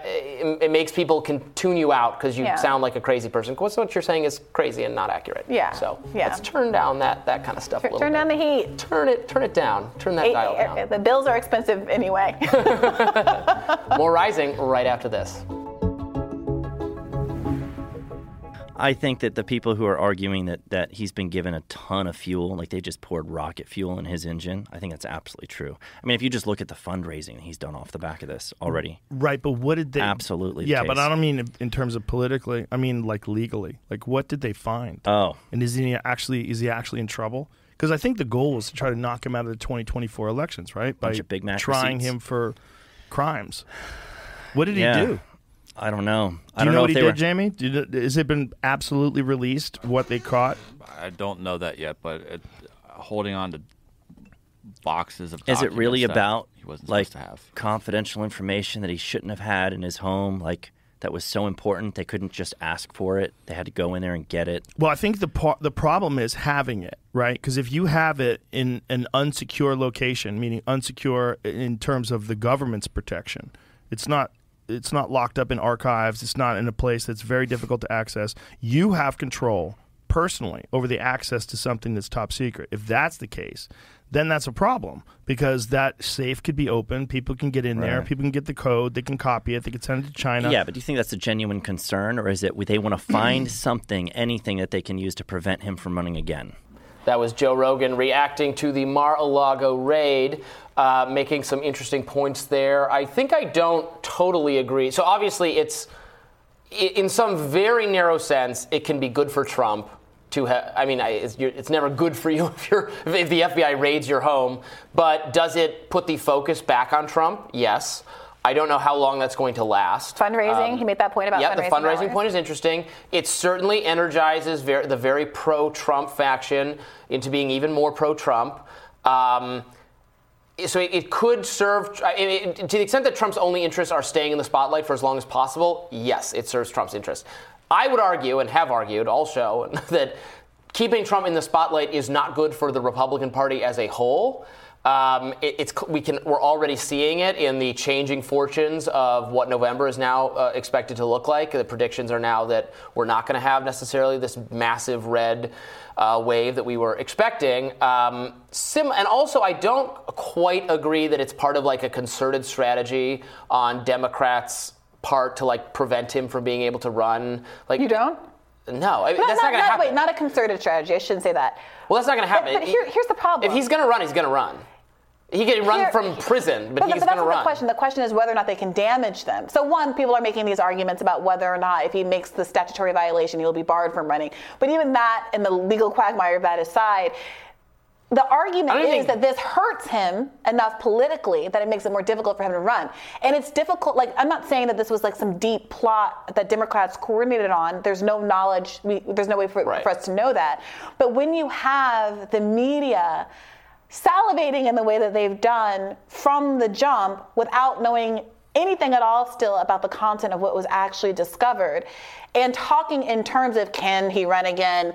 Is he going to go to jail? Lock him up. I mean again, obviously Republicans did the same thing about Hillary Clinton. I'm not saying that right. Democrats are outliers here in the way they've be- behaved, but when you see how they've approached this, when you see senior Democratic officials kind of thirsting for Trump to be felled, as it were, politically because of this event, it's very hard for me not to understand why people would read into that as the cause of why this well, investigation all, not, has been pursued in the first I would place. say they're clearly not trying to stop him from running because they want him to run. They absolutely want him to run. There's no indication to me they've learned their lesson. We've, we've talked on the show about the DNC, you know, running essentially ads for the more Trumpy candidates, the more MAGA candidates. They did that in the, that one Michigan race and other places well, yeah, because they want the Trumpy people front and center because they know that's what's dragging the but, Republicans but down. I mean, aren't we making the same argument? They want yeah. someone to run who they think is damaged, and that this is, uh, yeah. you know, obviously this might poke the bear and get Trump even more interested. I'm just saying they're running. not trying to prevent him from. A, it's, it's it's not possible to prevent him from running, and they're not trying to prevent him from running. They want him to run. But, but I'm, I'm, saying, I'm saying different things here.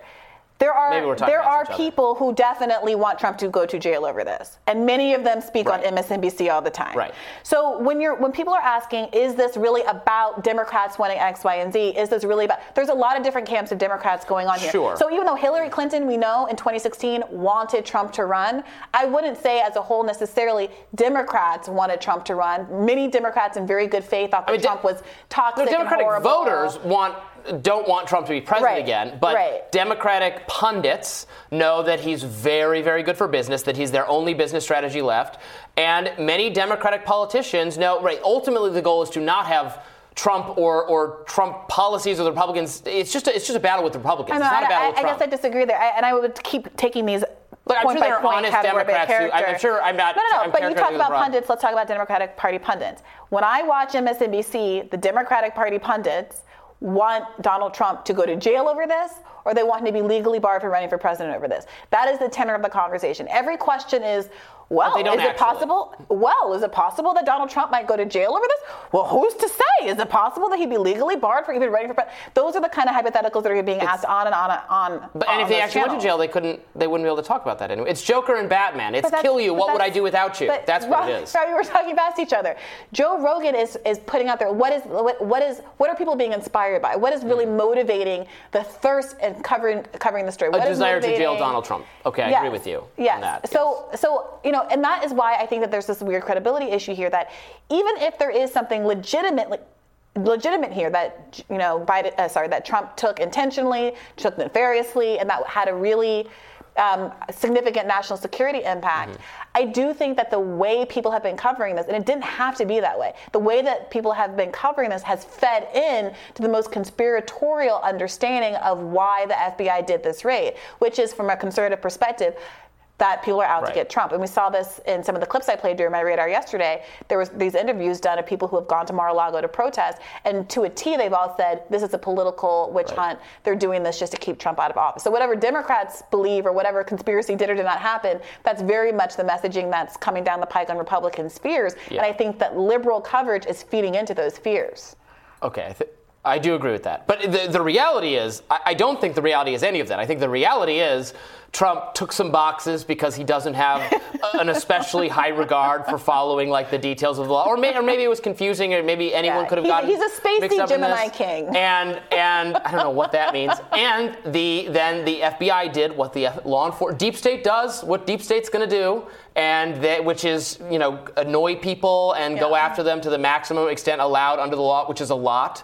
And they like to make life difficult for a lot of people, including Trump and Trump-like people who've been very critical of them. It's it's age, it's the agency acting in its best interest, doing what it does, which maybe uh, in some sense looks like a Team Blue political goal, but is not in. I, don't think is in concert with Right, so other here's- here's Team the Blue entities. It's that's not to say it's good or it's right. It's just very typical behavior from the FBI. So here's a devil's advocate question, which I wish people would ask of, you know, conservatives in these mainstream news environments where you have people who are very much defending Trump and being critical of the raid as a matter of political principle. What should the approach have been? given that there had been this like 18 months or so of requests of these documents, even if we agree that it's nothing but cooking recipes, they're documents that, according to the law, should have been turned over. What should have been the next step after you ask, after some documents are given over, after there's evidence from the documents that have been returned that there is, in fact, confidential information, even though there had been disclosures that there wasn't confidential information, when there is this mixed record of compliance? At what point, given that there is a potential for potentially confidential national security secret style information in these boxes in a public hotel where people are coming and going. At what point, if any, would you have considered this FBI raid appropriate? And but for an FBI raid, what were the alternatives? Mm-hmm.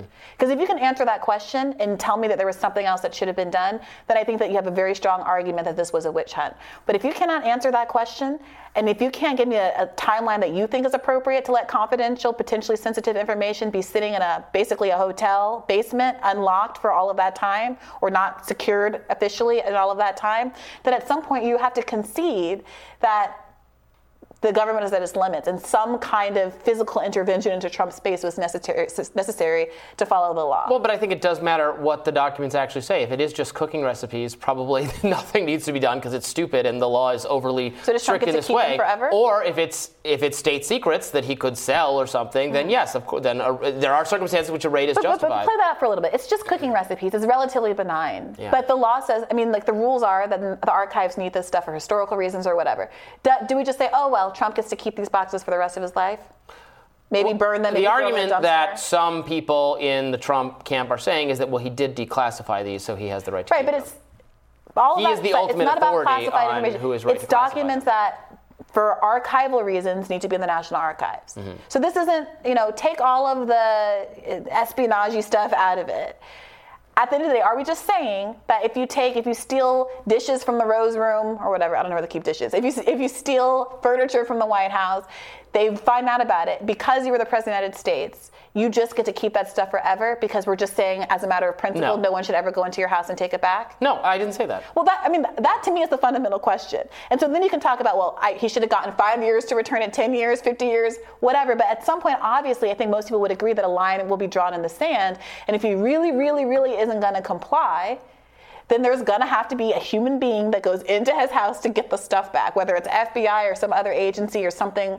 You know, less intense seeming, and if you admit that, then on some point, uh, some on some basis, you're going to maybe be able to get to get some traction with these Trump voters who don't think that this was ever, ever, Well, ever going to be appropriate. Sure, I don't disagree with that, but I guess I, I don't. But I don't default toward trusting the FBI's judgment that now was the right time to do this and it was being done. Sure. And, and neither do you, prob- Yeah, probably. but that's why- And again, their naivety about how big a deal this was going to be does not suggest to me that they had nece- necessarily thought this through. But of course, the president should not be. The president, by virtue of being the president, should not be entitled to more leeway from law enforcement. He, he should Yeah. be more tightly constrained Right. by law enforcement than your average citizen. So, no, I, no, I yes. Move out day days a with you. garage sale at the White House. Take the Lincoln bust.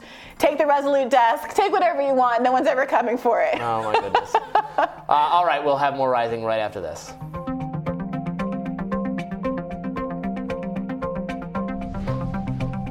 Dr. Rochelle Walensky, the director of the Centers for Disease Control and Prevention, on Wednesday delivered a rebuke of her agency's handling of the coronavirus pandemic, saying it failed to respond quickly enough and is now calling for the CDC to reorganize very broadly, according to the New York Times. She said, quote, We are responsible for some pretty dramatic, pretty public mistakes. This is our watershed moment and we must pivot. And bravo, I could not agree more. Uh, it is, uh, frankly, uh, uh, edifying to hear her admit this Yeah. because the mistakes uh, were significant from the get-go and, and she wasn't in charge when these mistakes were made. But the, the biggest one being the just the testing debacle the cdc actively outlawed people who were people were making their own other companies researchers scientists had made tests that worked. The cdc said no to all of those. We have our own. Use that. And then that one didn't work which put us a couple weeks behind at the you know right when we were at the the most critical point of we knew cases were about to spike everywhere and deaths were going to spike. We were not prepared for this thing. Um, and this is the agency's entire job is to be prepared for something like this. Yeah. and then you get to and, and now we're, we get round two with monkeypox and it, some of the same mistakes are being made. Like what is wrong with this organization? Yeah, I've been saying for a while that people who've been making these mistakes in the political context should just own up to them and say, I'm sorry. And that they should trust the public um, enough to admit that they're, they were wrong. And trust that out of that admission of wrongdoing could come a renewed public trust if it's earned over time.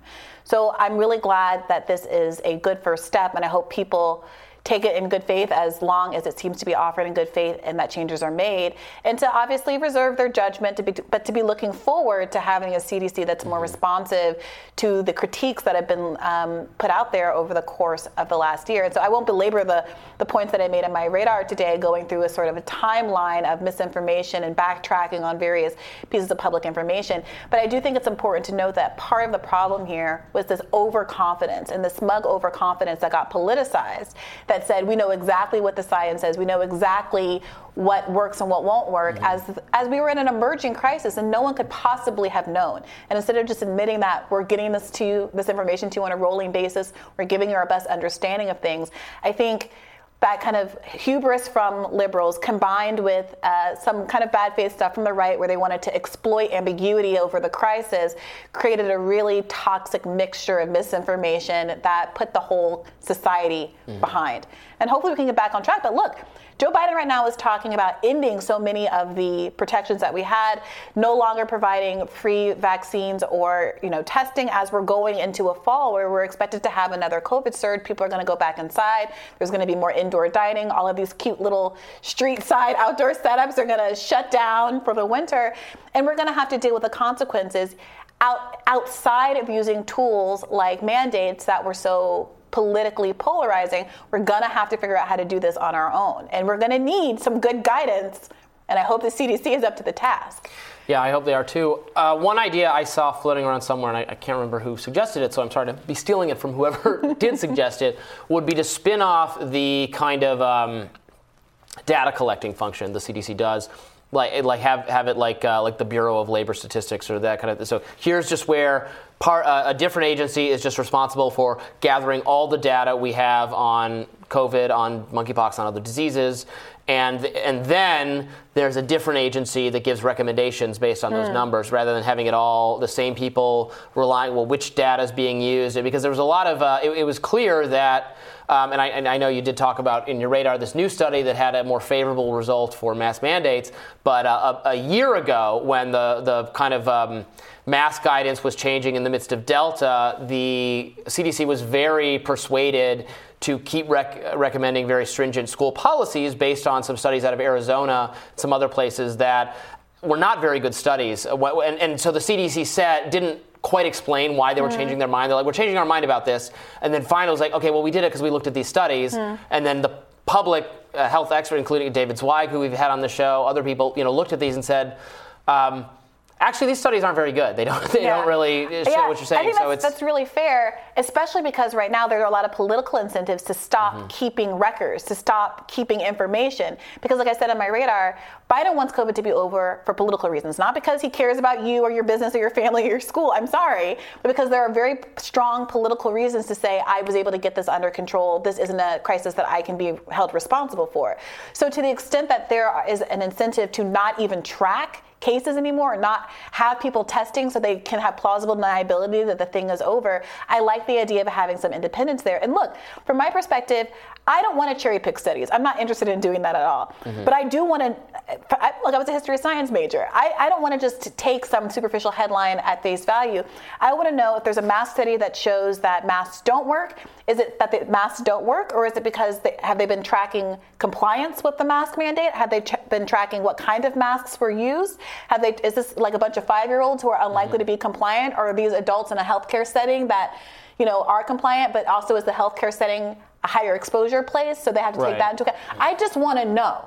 I just want to know. I don't have a dog in this fight. I just want to know. And I don't have that sense, and I don't think you have that sense, and most people have that sense that there is a repository for that kind of information, even two years into this thing, and that feels really negligent. Mm-hmm. or do they appear to work because the people still wearing them also limit their other social behavior? Yeah. And is it the case that if they didn't, then as soon as there's an outbreak, it doesn't really matter whether you're masked or not? You know what, Robby? Maybe we should participate in a masking trial since we are obviously occupying similar spaces. And we'll know if you commit to wearing a mask and still do all your other risk behaviors, we'll know if masks really work or not.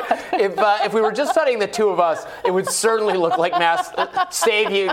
The number of times um, I, I've been ill, even since just hosting the show, has been noticed by our, our commenters. I've, I've had a rough, uh, my immune system's had a rough time. Yeah. But, uh, and yeah, you, but you did get COVID finally. I did get COVID, Yeah. I think, from taking an international Not from, trip. not from this guy. Not from that guy. I also was mm, not doing some of the other things that I typically do to keep it. But look, I Mm. Shame. On a Let's get the seven- on a- shame bell. on a- Shame. No, but it's not. Shame. No, we're not just kidding. about We're shame. just But here, here's the thing. Like, I took a seven-hour flight, and normally when I've been flying during COVID, I don't unmask during the entire flight. I have a high-quality mask. I, I, I hook it over my earphones so my ears don't get sore, you know, and I can like last the whole because back of my ear, back of your ears don't Oh, get my- sore. oh, they wearing a mask. absolutely do. Yeah, so I, I have a trick to Yeah. put them over my headphones so they're not touching my ears, and I and I don't take a sip of water. I drink up, and then I I take care of my toilet behavior when I get off the plane. This time in a seven-hour flight, I couldn't do that. At some point, I got a breakdown. You got to have a drink on a seven hour flight. And that's- Margarita, and that's what I glass of wine. That's what I think happens. So look, that's obviously not science. That's anecdotal evidence. But I'm I'm glad that the CDC is acknowledging some of its failures, and I hope that improving tracking, just as Biden has an incentive to pull back from a lot of these programs, an independent organization keeping up to date with what's really going on is more important Mm-hmm. uh, than ever. And stop stop telling us to not eat like medium rare steak. We're just we're gonna do that anyway. More rising after this. Israeli Defense Force officials have now confirmed that IDF missiles were responsible for the attack on a Gaza cemetery that killed five children on August 7th. This backtracks previous reporting from a senior official who insisted the children were killed by an off course Islamic Jihad rocket. Please note that the officials coming forward now are unnamed. Reuters reports that 17 children were among 49 Palestinians killed in the three day assault, which Israel described as a preemptive operation. Katie is host of the Useful Idiots podcast and of the Katie Halper Show, and she's here to discuss the new developments. Welcome back to Rising, Katie. Thanks so much. All right, so I saw people discussing this story with mock surprise. Oh, look, the people who we always thought had done it had done it.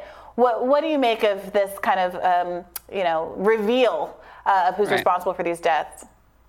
Well, I think it's important to note that, first of all, this story was broken by Haaretz, which is an Israeli newspaper. So I'm saying that for the people who will, uh, unjustifiably, I, I would say, uh, accuse us of being some kind of uh, Israel hating uh, entity just for merely reporting on this or discussing this. So it was broken in Haaretz that this was uh, the doing of Israel, not of Palestinians. And uh, the story is important to note uh, because, as often happens in war, the stories get lost. But what happened was this was uh, hours before the ceasefire was declared. Um, four children in the Jabalia refugee camp in the northern Gaza Strip uh, four cousins uh, went to visit their grandfather's grave in a nearby cemetery. They went with one of their friends. So that was five of them. Uh, one of the five children who was killed was only four years old.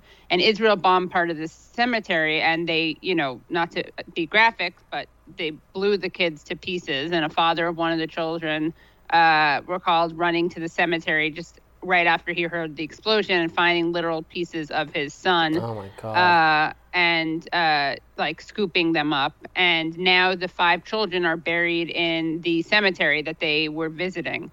And uh, as you guys said, at first, um, Israel was uh, suggesting it was done by a Palestinian Islamic Jihad, but they finally admitted that it was their own bombing of the, the cemetery. And of course, uh, this was, as you guys referred to, this was at uh, at the tail end of the attacks on Gaza that left 49 people and 17 children uh, killed. And again, this attack was preemptive. That that's something Israel itself uh, admits. And I think it's really important to to discuss another related story, which is breaking news. Um, well, depending on when you're watching this, but uh, as of Thursday morning, um, uh, a Israel uh, launched raids on six human rights organizations. Basically, overnight, they went to these human rights organizations and they shuttered them and they took some of their supplies. They declared them uh, terrorist organizations and shut them down. And uh, these allegations are baseless. And we know that because Israel tried to get nine European governments to sign off on the claim that they were terrorist organizations, and they refused to do so um, because there was no evidence of that. So it makes sense when you're, in light of the other story we just spoke about, it, it would make sense for Israel to be threatened by the existence of human rights organizations because when you're a government that claims to respect human rights, but you actually are launching preemptive attacks and frequently violating uh, international law through your attacks, and of course, constantly violating international law by being an occupying force um, in an apartheid state, you don't really want human rights organizations operating. Is there enough of a history? And I, am asking you this because I, I, generally, I genuinely don't know because I don't uh, cover these things nearly as rigorously uh, as you do, Katie. Is there a history of, um, you know, the the IDF officials saying um, saying one thing and uh, then yeah. unna- unnamed um, sources contradicting that reporting to outlets like Haaretz uh, that would thus give us some reason to default to kind of trusting this new reporting rather than the official statement? Well, I think just recently we saw with Shireen Abu Akleh that the Israeli government tried to claim that it was done by Palestinians, that she was shot and killed by Palestinians, and they even provided video footage. And luckily, there were people who were able to trace the video footage and show that it, it would have been impossible for a bullet shot from there because they did have footage of shooting, but that shooting was clearly not related to the murder of um, Palestinian American journalist Shireen Abu Akleh. So I think uh, we see this kind of obfuscation and denial uh, quite frequently, and um, it, I mean it's so it's it's so clear right now that you know that the evidence is supports the fact that Israel killed these five children because Israel even is is no longer pushing back on it. They're not denying it anymore, but, and that suggests that there really is overwhelming evidence of this. I mean, the eyewitnesses saw it happen; they knew it was Israel. Everyone who saw it happen knew that, that it was.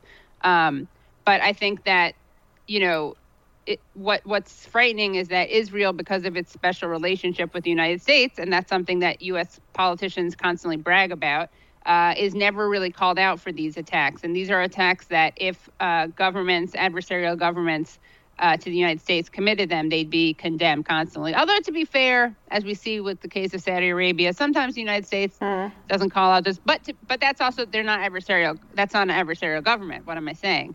But it is. It's a. I always say that uh, Israel is the United States' wife, and uh, Saudi Arabia is its side piece. So uh, the United States has a special relationship with both countries, but in one case it's very public and it celebrates it, and the other case it's on the on the down low. See, Katie, no one no one can put it quite like you, uh, which is why I kind of want to ask you about this this interesting dynamic that occurs where Israel is really framed and I think very intentionally through its own PR and in the public imagination in the United States as uh, the bastion of liberalism in the Middle East. It's not just our ally for ally reasons, it's the lone defender of you know, democracy and women's rights and LGBT rights and all of these things in the region. And that was really pushed as a way to create solidar- a sense of solidarity between Americans and Israelis in this special relationship, or the Israel- Israeli government rather, in this special relationship. And moments like this obviously cut to the core of the idea that it is this ideological partner in the region that we should, you know, turn a blind eye toward uh, because it does is this defender and protector of the vulnerable. And I wonder if you could speak to how this kind of event is filtered um, through the local media and through also through the American press in a way that manages to protect the broader image of uh, Israel as distinct in the region, as a champion of human rights and interest. I, I don't mean to trivialize this, but a lot of us have been watching uh, Nathan Fielder's latest show, and there is a very adamant uh, Zionist in, in, the last episode who ends up making the case, you know, we, we told them not to go there. We told them it was going to be bombed and they went anywhere and it's their fault. I mean, are you seeing that kind of um, messaging or what what is going on where it seems like this happens again and again and there's very little in the way of a shift in public attitudes about what's going on in the region. Yeah i mean i think there is some shift that's going on in public attitudes. There's not a shift in policy and that's of course a big mm. problem. But yeah it's almost like uh, people are so um, they've been so bombarded by imagery and um, framing of Palestinians and Mi- Middle East people in Middle East uh, as as quote unquote terrorists. I mean, we've seen this through Hollywood. This is one of the one of the reasons it was so easy for Bush to convince people that Saddam Hussein had something to do with 9/11. It's this kind of like this terrorist threat among people who are of a certain background. So even though Saddam Hussein and Osama bin Laden had nothing, like were ideological po- polar opposites in many ways, it was so easy to pretend that Saddam Hussein had something to do with 9/11 because people, I think, have such like either conscious or subconscious uh, Islamophobia, and that comes from a lot of movies. I mean, it used yeah. to be the Russians and during the Cold War, and then it became Middle Easterners. Um, so I think that's part of it. Also, I think that Israel has been really good at framing everything that Israel does as as uh, unfortunate but inevitable or unnecessary for self-defense. And of course, they always say, "Does Israel have the right to defend itself?" Yes, it does, but a preemptive strike is not self-defense. And and and if they have, they also always brag about their their uh, surgical precision and their advanced weaponry. But if they have that, then how do they justify killing all these civilians? And the truth is that there is a. I'm next time I'm on, I'll come back with the name. But there's a uh, a retaliatory uh, military code. It's unofficial, but it's well known that you're supposed to attack in a way that uh, you know scares the other side from ever doing anything again. And again, when the other side are the people who have the legal right to resist their uh, occupiers, and this is just according to the UN, uh, it, it's a, it's really gaslighting, is what it is, because it's pretending that the people who are living under occupation and apartheid are the people inciting the violence. Uh, and it's a totally asymmetrical warfare, obviously. And Israel has the Iron Dome. And again, if you think that Israel's not an apartheid state, don't listen to me. Listen to the Israeli human rights organization B'Tselem, which has declared it to be uh, an apartheid state. Well, Katie, thank you so much for joining us and shedding light on this really, really disturbing story, obviously. We appreciate it. Thanks so much. And we'll have more Rising right after this.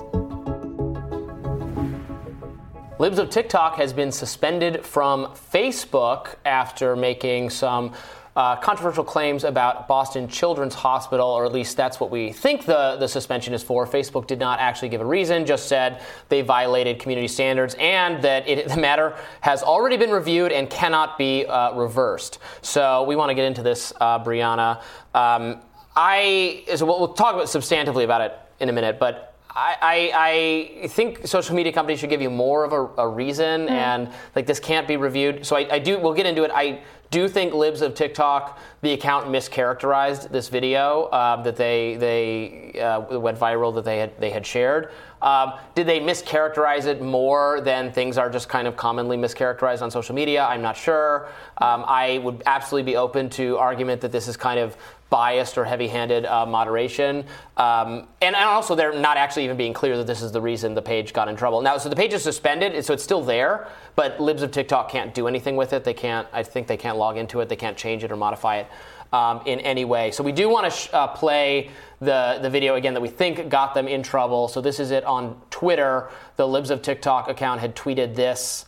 Uh, Libs of TikTok, by the way, for any right. of our audience members who don't know, but probably most of you know by this by, by now, is this uh, conservative account that that uh, kind of takes videos on TikTok, often of, uh, of teachers or of doctors who are on the progressive side of things, who are yeah, talking cr- about cr- transgender. Cringe, cringe, videos that are that display the excesses, I would argue, the, the right. most extreme, kind of unsympathetic caricatures of what it is to be a liberal. Right. And most of them, I would say a lot of it it is true.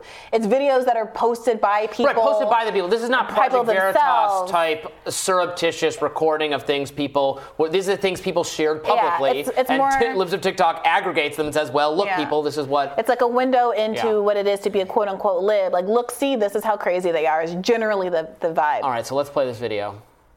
Gender affirming hysterectomy is very similar to most hysterectomies that occur.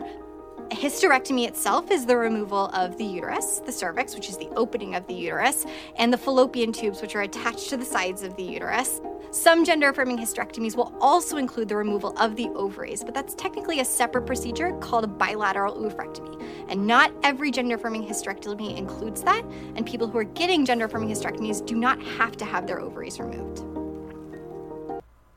So the caption for that tweet that Libs of TikTok added says Boston Children's Hospital is now offering gender affirming hysterectomies for young girls. And it's the young girls part that is in contention. So, nowhere, if you note in that clip, did she actually say young girls. I think the implication, people would think that means 12, 13, 14 year olds. And according to the Boston Children's Hospital website, um, they're actually only offering it to 18 year olds. Now, apparently, according to the Daily Caller, it was 17, and then there was an outcry, and now it's 18. Uh, so maybe you could, uh, to me, I maybe people will disagree. I would say there's not a huge diff if you're beyond. I mean, 16 is generally the age I personally think we should extend most rights to people to be able to consent to do various things. Mm-hmm. So as, as long as it's beyond that age, you know whether you know whether this is a good choice for many people pursuing it, I don't know. Uh, but I would substantially leave these decisions to the individual beyond that age. So whether it's 17 or 18 doesn't really matter to me. And to the extent they were implying it was younger than that, I do think that was very irresponsible on the part of this account. Yeah. So this, even though I think that many of us have been warning about certain kinds of free speech overreaches, censorship overreaches, especially in the context of these um, uh, media platforms that mm-hmm. aren't subject to the same traditional First Amendment rules and don't have a lot of transparency, to your point, about why they make these um, censorship decisions. Even people who are leaning in that direction and who have been very critical uh, of these platforms and their decision have, been, have said, you know, I don't love this video and maybe t- Twitter should take it down because it misrepresents the content right. of the, the caption misrepresents. But I think the, Twitter handled it the video so well. So just uh, sure. for specifically uh, Jesse Singal, who has gotten a lot of hot water over the years for writing articles about detransition uh, detransitioners, so people who transition and, and uh, have gender affirming either surgeries or uh, go on hormones or basically become, you know, you know, come out as trans, deciding later in life that they aren't, they no longer want to, um, uh, they no longer see themselves as trans. He's gotten a lot of pushback from the trans community as a consequence of this, but he's coming out here kind of in defense of, I would argue, you know, uh, against this trans misinformation, right. saying, yeah, "quote I'm very free speechy," but in a case like this, where a big account posts a false claim that isn't even supported in the video, I absolutely think Twitter should take it down before it can spread further.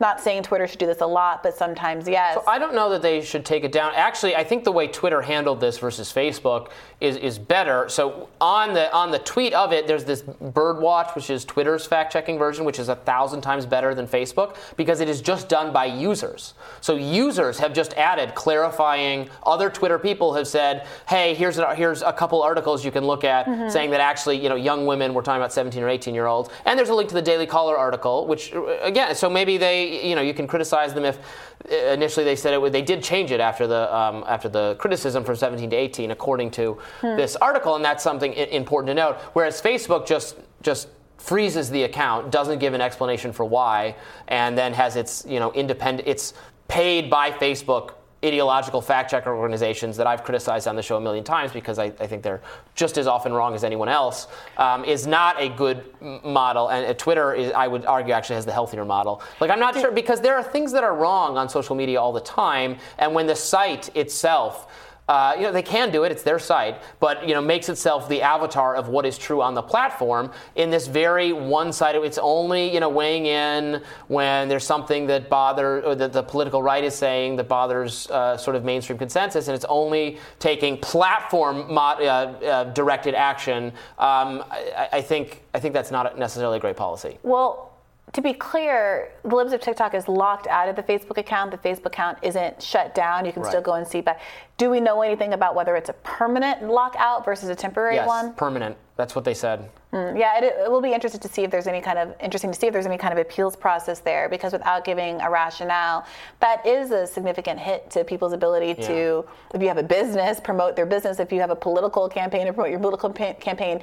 These are these these platforms really are instrumental to people's ability to communicate these days. The same way that shutting down someone's phone line um, would have an impact on their ability to communicate with the rest of the world. But I'm curious. At some point, I do think that we'd probably agree that there's some version of something that could be posted that should justify this kind of behavior. Would you? That should or- justify or what do- kind of behavior? Mm-hmm. Uh, either shutting down an account or pulling down a post. Would, do you think that Oh, that's project? yeah. Well, I th- and I think everyone would, everyone draws that line a little bit Well, differently. well, we all think that you know explicit calls to violence should be taken down by the Well, the, I mean, the first, I mean, Right. the law says that, but like in terms of our own personal feelings, some people are free speech absolutists Yeah. and would like sites that would allow you to post anything, no matter how gruesome or targeting or harmful, harmful or. Uh, I think if they if they put up somebody's phone number or home address and it's not like that phone number is listed already because they're a congressman and that phone number Mhm. is listed publicly, that's fine. But if you just do that to to uh, some person's phone number or home address and you put that up, yeah, I think the I think the platform should take that down. Absolutely. So the, the point I'm trying to get to though is if we work from the presumption that we all agree that some some kind of censorship is appropriate, I do think that sometimes we should work back from that principle because so many of these conversations end up being about well you just don't care about censorship and you you know love to shut people down.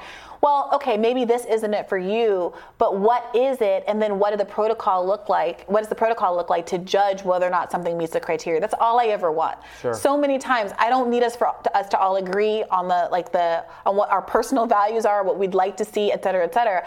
All I want to know is that there's some some thought that's been put into this that and something written, something codified that we can all reason the, back from when these instances emerge. But the platforms don't do that, right? Right. They're so bad at this. They're so reactive. They get screamed at by, and, and the kinds of people they listen to are disproportionately likely to be um, Team Blue voices or, or you know mainstream media, media figures or progressive accounts who are like, why is this up? Oh my God, this is inviting harassment against whoever my my disenfranchised group is, and then the platform springs into action to do something about that. They and it, that's a very one-sided kind of pressure they face. You know, it's And- and- interesting. you you mentioned in a, in a segment we did last week that you're not wild about uh, libel defamation laws, generally Yeah. speaking. But there is an argument here that the way that someone should take care of this, in the same way, what were we talking about? Was it? Uh, oh, it was the Alex Jones Mm-hmm. lawsuit. That the way to take care of some of these people who you know, put out misinformation that ends up targeting and harassing people. It's just for the subjects of that targeting uh, and harassment to, to file suit. And there's a world where maybe they don't, the platform doesn't intervene, but the Boston Children's Hospital brings a lawsuit and gets something like this taken down. I think the only concern with relying on that kind of a legal avenue is that a lot of people who might be targeted don't have the resources that say the Boston Children's Hospital probably does to file a lawsuit and to act with enough speed to prevent some of the mm-hmm. worst harms of the misinformation from occurring. I mean, I don't know. You could. Well, that's certainly true, but in, in these specific cases we're talking about, you could you know you could probably find a, an advocacy group that will help you out. May, they might be interested Maybe. in taking on these fights. Not in every What's case. the ACLU up to these days? the, or since the Human Rights Campaign or something? Or I don't know. All these Yeah. groups are just concentrate on electing Hillary Clinton or something. I don't know. Yeah, uh, writing uh, letters for Amber Heard. Sorry, I know, I know. I, I have mixed mean. feelings about that one. All right, tomorrow on Rising, we'll hand over the baton to Ryan Grim and Emily Jashinsky, and they're going to have a deep dive discussion with molecular biologist Alina Chan about the latest on the lab leak theory. Hmm, sounds interesting. Be sure to like, share, and subscribe so you never miss any content. And for those of you who like to listen while on the go, we are now available anywhere you listen to podcasts. Mm, well, it was a fun day. It was good to be back in studio, and we matched today uh, Yeah, we- inadvertently. We, we got our act together. We got our act together finally. See, yeah, we're back on screen. It was totally, totally accidental. Tune in next week to see if we can keep this magic alive. Bye, everybody. bye bye.